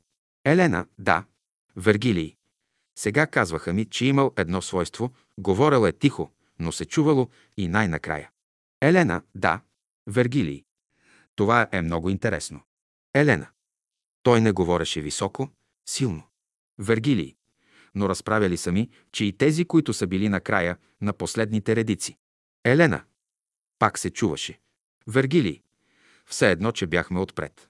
Елена. Да. Вергилий само при условия, ако не шумяха, ако имаше пълна тишина. Елена, абсолютно вярно. Вергили, но онези, които шумяха, които приказваха, нали, то не може да се чуе. Елена. Но те не приказваха много. Не приказваха. Учителят респектираше. Вергилий, какво стана с записа на гласа на учителя? Единият запис го беше направил мъжа от Франция и се загубиха всички следи. Елена, за сега ги нямаме. Вергилий. Сега вторият опит. Ти си ми разказвала как веднъж е дошъл един техник и искал да прави запис, но тогава не сте намерили пари, 150 хиляди лева. И тоя опит не можа да стане. Елена, не, нямахме пари. Аз трябваше, понеже аз бях взела инициативата. Как и откъде ще взема 150 хиляди лева? Вергилий. Ама то е много голяма сума. Елена. Ами сума. Е сума, ама се прави запис. Вергилий. Запис на гласа. Елена. Да. Вергилий. Сега тези опитности, които тук са изредени 4-5 опитности. Елена. Те са дадени по различно време, при дадени условия. Вергили. В момента имената им не можем да цитираме. Елена. То пък и не е важно. Вергили. Четем. Един приятел дал пари на заем на един руснак, белогвардеец, за търговия. Впоследствие той го обрал, като не върнал парите. Как се казваше този приятел? Елена. На руснака не знам името, но българина се казваше Тодор Попов. Вергилий, откъде беше този Тодор Попов? Елена. Ами той беше заболекар. Вергилий. Сега аз те питам, да не би утре да кажат, че тези работи са измислени. Елена. А не, нищо не е измислено. Вергилий. Но за това ни трябват имената. Елена. Е, сега имената понякога ги изпускаме, забравила съм ги, какво да правя. Вергилий. Колкото можете да си спомните. Сега другият случай. Четем, един брат имаше приятелство с една сестра и тя като забременяла искат да се оженят. И случай е разказан. Кой беше този приятел? Елена. Чакай. Вергилий. Един брат имаше приятелство. Братът иска да бяга и тогава учителят му казал, ти беше мек, когато трябваше да бъдеш твърд, а сега си твърд вместо да си мек. Елена. Е, то е пак същия случай. Вергилий, Славчо Печеников. Елена, да, Славчо Печеников, същия случай, да. Вергилий, тя е първата му жена, тъй ли? Елена, за първата му жена. Люба. Вергилий, от която се ражда Буба. Елена, да. Вергилий, ха, ха, така Буба се ражда. Елена. Трудно човек слиза на земята. Избира най-неочаквани похвати. Вергилий, да, мен ме интересуваше кой е човекът, нали? Елена, е, човекът е този. Вергилий, добре да и какво стана после? Те се ожениха, така ли? Елена. Ожениха се. Роди се детето. И още едно се роди, второ. Две деца имат. Вергилий, значи казва, отначало беше мек, сега искаш да бъдеш твърд. Той най-вероятно се коригира. Елена, ех, коригирал се е Славчо. Кой се коригирва, бе, брате? Все сме такива вироглави. Вергилий, много трудно става. Елена, все сме вироглави да си кажем правото, защо да се мъжиме и лъжиме. Исках да ти кажа това. Веднъж учителят ми каза, и то беше, учителят говори много за меката ръка в школите. И веднъж се ръкувам на поляната с учителя, ама пред нас, там където ни беше парахода. Вергилий ръкуваше се с него. Елена, аз се ръкувам с него, да. И той ми казва, Еленке, ти си имала мека ръка. Ама така изненадващо, като че ли, пък аз до тогава съм му целувала ръката десетки пъти, нали при всеки случай целувахме ръка на учителя. Но той тогава защо ми го каза, но ми каза да подчертае, че имам мека ръка. Та аз имам мека ръка, можеш да видиш. Не ми е твърда. Вергилий. То е във връзка с някое качество, може би, което имаш. Елена. Като качество. То беше положително. Вергилий. Това меката ръка означава, че правиш пълна енергетична обмяна, приемаш добре и предаваш добре. Имаш правилна обмяна. Хора, които имат мека ръка, правят много добър психичен обмен между себе си и останалите, когато решат да правят. Елена, да. Вергилий. Правят го, втича се и излиза по-равно. Елена. Е като е равно, да, като е хармонично. Вергилий. Четем. Отиват двама млади и му казват, че те искат да се оженят и молят за неговото благословение. Поглежда ги учителят, помълчава малко и им казва. Като ме питате, казвам ви, че вие не сте един за друг. За кого се отнасяше? Елена. Доктор Давидова и музиканта Вапорчиев. Вергилий. И после разведоха ли се те? Елена. Един месец не изкараха. Не, ама тя казва сестра Давидова. Ама учителю, ние сме интелигентни хора. Ние ще си отстъпваме. Той не увещава. Учителят, виж едно съм видяла, никога не увещаваше. Казва, ако послушаш. Виж сега, имаше случаи, Както, например, на Маргарита Мечева. Сега, понеже тя беше психически малко не вред и понеже учителят искаше да й въздействува и повече пъти и е казвал някои неща. То вече е метод за възпитание на нея. Вергилий в какъв смисъл и казва повече неща. Какво и казва? Елена. Ами виж, ще й каже, кара я да учи, кара я да работи, нали за той, в този смисъл. Вергилий. Четем, другия случай, когато двама млади отиват и искат да им каже дали да се оженят или не. Той им казва да отложат за по-късно, да не бързат. И в последствие те разбират да не се женят. Кои бяха те? Вергилий. Беше Люба Ламанчева. Вергилий. А той беше. Елена. Не мога да се сетя сега. Ако се сетя, ще кажа. А да сетих се. Богомил Малджиев. Вергилий. Други двама питат пак същото, но той им казва, разбира се, вие трябва да се ожените, вие сте подходящи един за друг. Елена. Това е за Райна Кълпакчиева и за Найдене. Вергилий. Този случай за тях се отнася. Вергилий. Четем. Веднъж присъствах, когато няколко души дойдоха последователно и разказваха едно и също нещо. Това беше за борбите на Дан Колов. Елена, да. Вергилий. Е, кои бяха тия, които дойдоха? Първият кой беше? Елена, брат Ради. И само дето не взе учителя на ръце, за да му покаже как става. Но иначе направи всичко нагледно. Вергилий, нагледно показа на учителя. Елена, да. Учителят го изслуша с внимание, даже мисля, че му зададе и някакви въпроси. Ама щото на брат Ради, той сам е бил борец на времето. Сам е водил борби, така по-интимен кръг. Е друго какво да ти кажа. Вергилий, други кои бяха, които дойдоха да го разкажат. Елена. Не помня другите. Трима братя бяха. Вергилий. Тодор Стоименов много е ходил на борби. Елена, да. И той обичаше борбите. Вергилий. Макар, че е слаб. А ти присъстваш, присъстваш през това време и слушаш. Елена, аз слушам, да. И аз помня само това ми направи впечатление, че трима души дойдоха и тримата разказаха едно и също нещо и учителят не направи забележка. Щото иначе ще кажат, знам, знам. Вижте, а пак той не каза това. Мен той ми е правило впечатление, че учителят изтрайваше хората да му кажат каквото им лежи, да го кажат, а не ги прекъсваше. Виж, това е една свобода, която даваше. Вергилий по този начин хем ги изслушваше, хем ги разтоварваше и им даваше свобода, които много неща ние не може да ги обясним. Елена, сега казвам ти какво е. Като факт съм го видяла, като факт го разказвам. Вергилий, четем за онзи случай, за онзи последовател, когато опрекнал учителя за някаква негова постъпка, фактически той самият критикува учителя за някаква негова постъпка. Така ли? Елена, не знам. Вергилий, защото тук се казва упрекнал учителя за някаква негова постъпка. Елена, да, за учителюва постъпка. Вергилий, пред самия него. Елена. Вероятно. Не мога да кажа каква е постъпката. Вергилий. Тоя случай ти го разказвах, да. Елена. Да, разказваха ми го. Вергилий. След това ти виждаш как самият учител те кара лично да го поканиш на масата му. И този приятел кой беше, откъде беше? Елена. От София беше. Той беше един от тези тримата, дето отидоха да дават съвет на учителя да се премести от дома на Петко Гумнеров. Вергилий. Ами той единият е Радославов, единият е Тодор Бачваров, а другият Котев. Елена. Котев. Да. Вергилий. Значи за Котев става въпрос. Вергилий. Сега четем.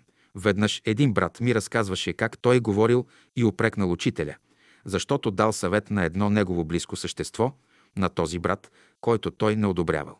Елена, да. Вергилий, за кой се отнасяше този? Елена, за Лулчев. Вергилий, за Лулчев се отнасяше. Вергилий, сега четем един от студентите комунисти, които идвали да се хранят на нашия стол, разказали един случай на учителя, на който той присъствал. За кой брат? Този брат откъде е? Елена. Двама бяха те, двама бяха. Вергилий. Не ги познаваш, но този брат комуниста, който разказа този случай. Елена. Не мога да си спомня кой е бил. Вергилий. А ти какво присъства тогава? Елена. Чакай да ти кажа присъствах ли или ми го разказаха. Разказан ми е. Вергилий. Разказан. Вергилий. Четем по-нататък. Някои мислеха, че знаят повече от учителя и могат да му дават съвети. Това бяха случаи, когато простак дава съвет на знаещия. Елена, как? Вергилий, когато простак дава съвети на знаещия. Имаше ли много хора, които бяха такива? Елена. Позволяваха си. Вергилий, които си позволяваха. Елена. Искаш ли да ти кажа случаят? С имена даже. Бащата на Славчо Печеников един път намери учителя на поляната и му дава съвети как да ни възпитава нас. Как да движи движението и така нататък. Сега учителят изслушал всичко, но малко възмутен го е казал на един брат. А той е буквален простак, бащата на Славчо. Той много ограничен човек беше. Той не беше с кой знае какво образование, нищо, но имаше мнение за себе си. Като Славчо, Славко имаше така мнение и бащата и сина имаха също така много високо мнение за себе си. Това. Вергилий. Други случаи имаше ли такива? Много. Позволяваха си. Даваха съвети на учителя. Елена. Много, много забележки правеха на учителя, но той замълчеше. Вергилий. Това, които са прости, а ония, които бяха по-интелигентни забележки, също правеха. Елена. И те правеха. Вергилий. Те пък още повече. Елена. Ами и те правеха. Вергилий. Те пък знаеха, че са големи величия. Елена. Големи имат мнение за себе си. Вергилий. Значи непрекъснато му даваха съвети. Елена. Не непрекъснато, но даваха съвети, позволяваха си да го правят. Това е лошото, че си позволяваха да правят забележки на учителя.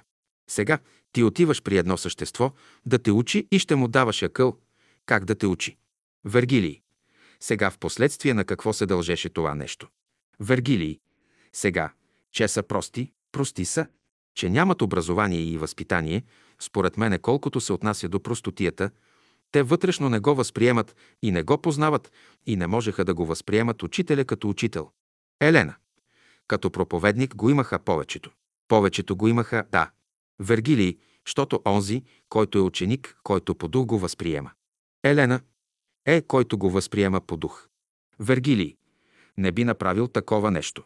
Елена. Е, как ще направи? Как ще каже? Ти как ще кажеш на учителя съвет да дадеш? Вергилий. Ха, ха. Елена. Не беше учителят за нашите съвети. Веднъж по този повод каза, вие мислите, че аз не разбирам. Ами вижте, в началото, ами не го познаваме сега. Никак не го познаваме. И мислиме, че и той е като нас.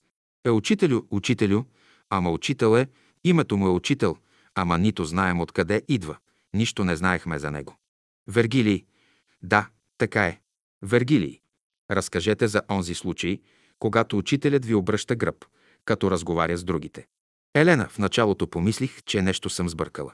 Вергилий. Да. Елена. Пък отвътре нямам смущение. Защо не помня нещо да съм направила, погрешка, да съм казала нещо, да съм сбъркала. Ама на другия ден пак ми обръща гръб. Ама това не е един път, това е последователно на три пъти. Вергилий, на три пъти. Елена. На три пъти беше в различни дни. Не в един ден. Вергилий. А, а, да. Елена. Вижте, не е в един ден. Вергилий. А да, след някой и друг ден. Елена, да. Пак ми обърна гръб. Вергилий. Аз мисля да не ви обръща гръб във връзка с романа Слулчев. Елена. А не, не, не с романа. Тук беше във връзка с моята чувствителност, повече беше така. Нали така го разбрах, защото мислено аз казах, Учителю, благодаря ти и като не ми обръщаш внимание, пак ми обръщаш внимание. И той веднага се обърна към мене. Вергилий, ха-ха, обърна се. Елена. Много чувствителен беше към тия работи. Вергилий. Вие разправяте един друг случай. Тук четем на главата си аз носех барета. Елена, да. Вергилий, барета ли? Елена, барета. Вергилий, как се казваше? Елена. Казват го баре. Ама барета, барета го казваме ние българите. Вергилий, защото аз исках да питам, нали? Тези като френските шапки. Барета, обикновена барета. Елена, да. Не плетените. Тези от плат правени, да. Аз я бях малко накривала и учителят ми вика, Еленки, ти си надвила на харча, шапката си си накривила. Ха-ха, малко ще ти го каже деликатно. Вергилий, находчив ей. Елена. О, Толкова находчив беше, така буден беше да отговори на всеки го съответно, че това ми е правило така великолепно впечатление. Аз съм се радвала, като му кажат нещо, той как отговаряше. Вергилий. Четем, спомням си друг един случай. Имаше двама братя, които са сираци от войната. Единият беше мозайка Джия, той беше по-големият и издържаше по-малкия си брат. По-големият брат често отиваше да работи в провинцията. Вергилий, за кои ставаше въпрос? Елена. За гради Минчев и за брат Монаско, Атанас Минчев. Вергилий. Той е следвал. Така ли? Елена. Той следваше музика. Той беше най-напред шивач, после смени професията си. Вергилий ставаше въпрос за тях. Вергилий, четем, спомням си друг един случай за помощ. Един наш брат е помолен от владиката Стефан, който моли брата да отиде при учителя и да му каже. Така владиката иска помощ. Този брат кой беше? Елена Беровски. Вергилий, откъде беше този брат? Елена от София. Вергилий, в последствие знам, че владиката Стефан много хули е изрекал по отношение на учителя. Елена, не, той не хулеше учителя. Даже имаше писмо на владиката Стефан до него. Вергилий, а имаше писмо от Стефан към него. Елена, щото той имал видение като млад. Вергилий, кой? Елена, владиката и така духовно имал настроение към учителя и доколкото зная не е ругал учителя. Вергилий, така ли? Елена, да. Вергилий, щото в тези спомени сега, които ги изкараха в последствие и това, което беше писано в една от книжките на Варадинов. Там пише, че владиката Стефан дава един цитат по отношение на учителя. Елена дава. Вергилий. Един цитат, непристоен цитат за учителя. Елена, да, е, може да дава цитат, но. Вергилий. Казаха ми, че до края на живота си бил в затвора владиката Стефан и искал да чете беседи. Знаеш ли нещо по този въпрос? Елена. Ама той четеше беседи. Вергилий. Кой му ги даваше? Елена. Имаше един пръв братовчет, който беше сляп и той му даваше беседите. Вергилий, слепият му даваше беседи на него виждащият. Елена, да, на него, защото той имаше книги много. Захариев се казваше слепия. Аз съм, нали, имаше там една история, дето ти казах. Мисля, че съм ти я казвала тази история, дето учителят казва на доктор Миркович, когато така в края на живота му, че има много оплетени работи, да си ги уреди приживе, защото после ще бъде по-мъчно, като отиде в другия свят. И той, братът Захариев, като чул това на времето, той отишъл при учителя и казал, «Учителю, много ви моля, когато наближи тоя час да ми го кажете». Той казал, «Щом искаш, ще ти го кажа». И той учителят си замина, той беше още жив, но след това не мина даже и половин година. И той на Захариев учителят му се явил, казал му буквално това. Ти нали искаше да ти кажа, когато наближи да си заминеш за другия свят. Наближило е времето, приготви се. Вергилий, значи да се приготви. Елена. Виж колко акуратен е учителят. Вергилий. Това е Захариев, който давал беседи на владиката. Елена. На владиката Стефан роднини са родствени. Вергилий. Той бил сляп накрая, така ли? Елена. Още на младини. Той бил военен и при едни маневри нещо станало с очите му и ослепял. Знам, че жена му го водеше дълги години на беседа. Вергилий, значи така стои този въпрос. Елена, да, ами така стои. Вергилий, четем.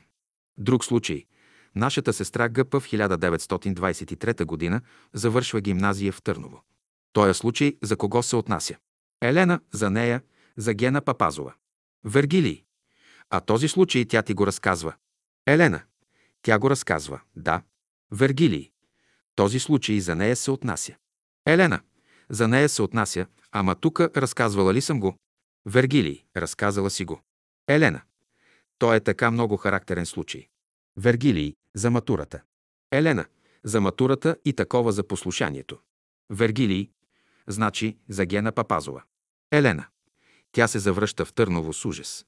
Тя се завръща с ужас, защото как ще каже на родителите си, че пропуснала срока за матурата. А като отива по пътя, още я срещат тези съученички. Гена, знаеш ли, че се отложи матурата? Вергилий, ха-ха. Елена. Сега, пък учителят я задържа. И тя се чуди. Учителят я задържа. Постойте, казва, още постойте. А той, за да й докаже, че няма да сгреши, ако го послуша. Вергилий. Това е една вътрешна опитност. Елена. Опитност е, разбира се. Човек, който има такава опитност, значи разглежда вече учителя по друг начин. Да, тя гена това нещо много я поразило. Вергилий. Това е голяма опитност. Елена. Е, хубава опитност е тя. Ама нали съм я описала, защо разпитваш? Вергилий. Аз се спирам тука и допълвам имената, защото ми трябва имената. Елена. Е, добре де. Вергилий. Ще кажат след време, че всичко това е измислена работа. Вергилий. Питат учителя какво не знае в един разговор, когато учителят отговаря, че не знае какво е грях. Помниш ли го този приятел, кой е? Елена. Не, не го помня. Вергилий. Не го помниш. Елена. Не помня. Вергилий. Ясно. Приятелят не го помниш, но си спомняш спомена. Елена. А помня да, да че го е казал да. Вергилий. Четем. Друг път пак група приятели говорят с учителя. Някои задават въпроси на учителя. Учителят отговаря. Един от приятелите, като чува какви въпроси задават на учителя, че тия въпроси не са съществени, но че той ще зададе съществен въпрос. Той задава въпроса на учителя, но учителят не му отговаря и му обръща гърба си малко към него. Този приятел кой беше? Елена. Този Митко Костов. Вергилий, който замина за Америка. Елена. В Америка, който е. Който знаеш какво направи, предаде се на жена си, продаде се на жена си. Вергилий и на коя жена? Елена, за която се ожени. Една му направи връзката, а пък Ерна не се ожени за него, а се ожени една гъркиня. Вергилий. Една гъркиня. Елена, да. Ерна не пожела да се ожени, за гъркиня се ожени. Абе, той искал само това да се ожени, защото нямаше как в чужбина да работи. Вергилий. Там не можел да работи, така ли? Елена. Не там. А всякъде може да работи, който иска, моля ти се. Хайде де. Вергилий. Сега продал се, продал се. Елена. Продал се човека, продал се. Купила го. Елена. Купи го, да. Вергилий. Има нужда мъж за домашно ползване. Елена. Виж сега, дойде една американка да се омъжи за братът Мончо. Вергилий. Да, то с брадатия. Елена, да, с брадата, гдето ходи, и тя казала, аз не съм го чула, но казала, аз печеля достатъчно пари, за да издържам един мъж. Вергилий, ха-ха. Елена, и за това съм дошла в България, да се омъжа за Мончо, ама не им разрешиха. Вергилий, за Мончо. Елена, казвам ти. Вергилий, нищо, жалко, че нашите власти не са и го подарили. Значи може да издържа един мъж. Има и такива жени. Елена, казвам ти точно дословно така го е казала. Вергилий, Както в САЩ може да си купи едно куче и в България може да си купи един мъж. Елена. Е, тъй Митко Костов го купи гъркинята. Вергилий. Е Боже. Елена.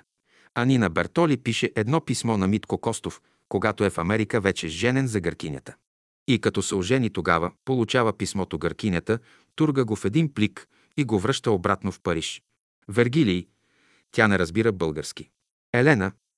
Добре де, толкова разбира. Вергилий. Тя Анина на български ли му пише или на френски? Ти разказваше, че Анина му писала писмо. Елена. Анина му пише, гъркинята го получава. Взема плика и леко написва две имена Митко и Мария и ги загражда в кръг, слага го в друг плик и го връща. И тя написала, аз мисля, че го видях даже писмото, така в кръг и двете имена. Митко и Мария, тя се казва Мария и го връща на Анина. Вергилий на Анина го връща. Не му дава писмото, така ли? Елена. Е, не. Демек, той е мой. Вие не се месете в тоя кръг. Вергилий. Само са двама. Елена. Ха-ха. Вергилий, Мария и Митко. Ей, тоя, който падне в лапите на гъркиня, с него е край. Една от голямата трагедия на българите, които са през време на Възраждането и по-рано, че се оженват за гъркини, който се ожени за гъркиня се претопява. Претопява се направо. Вергилий. Четем. Убиват братът на Георги Томалевски. Един от братята на Георги Томалевски. Този случай кой ти го разказа? Елена. Георги. Вергилий. Значи учителят казва карма. Елена. Учителят казва карма. Вергилий. Как се казваше братът на Георги Томалевски? Не го знаеш. Елена. Нуню. Ама млад ли е бил? Елена. Млад, но по-голям от Георги. Вергилий значи казва карма. Елена.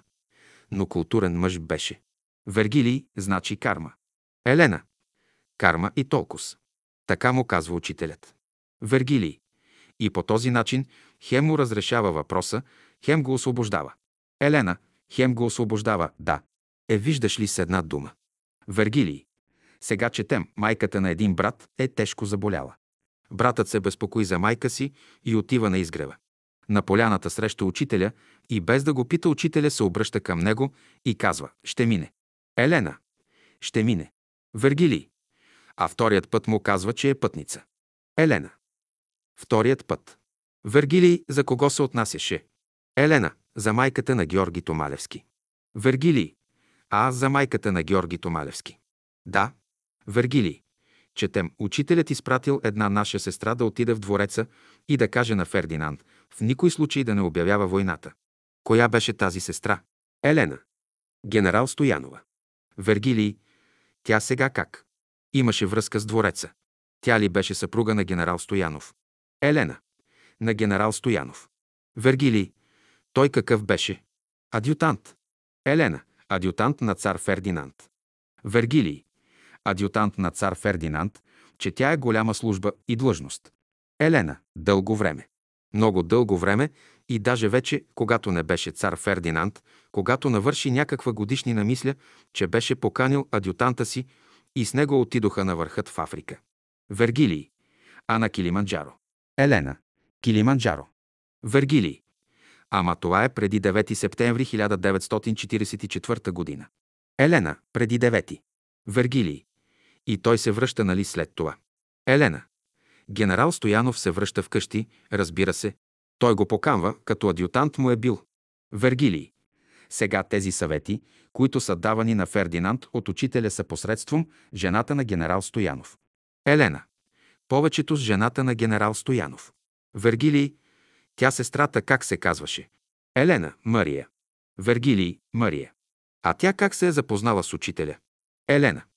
Ами учителка е била и после не знам как се е запознала. Но тя си беше така скромна, но много предана.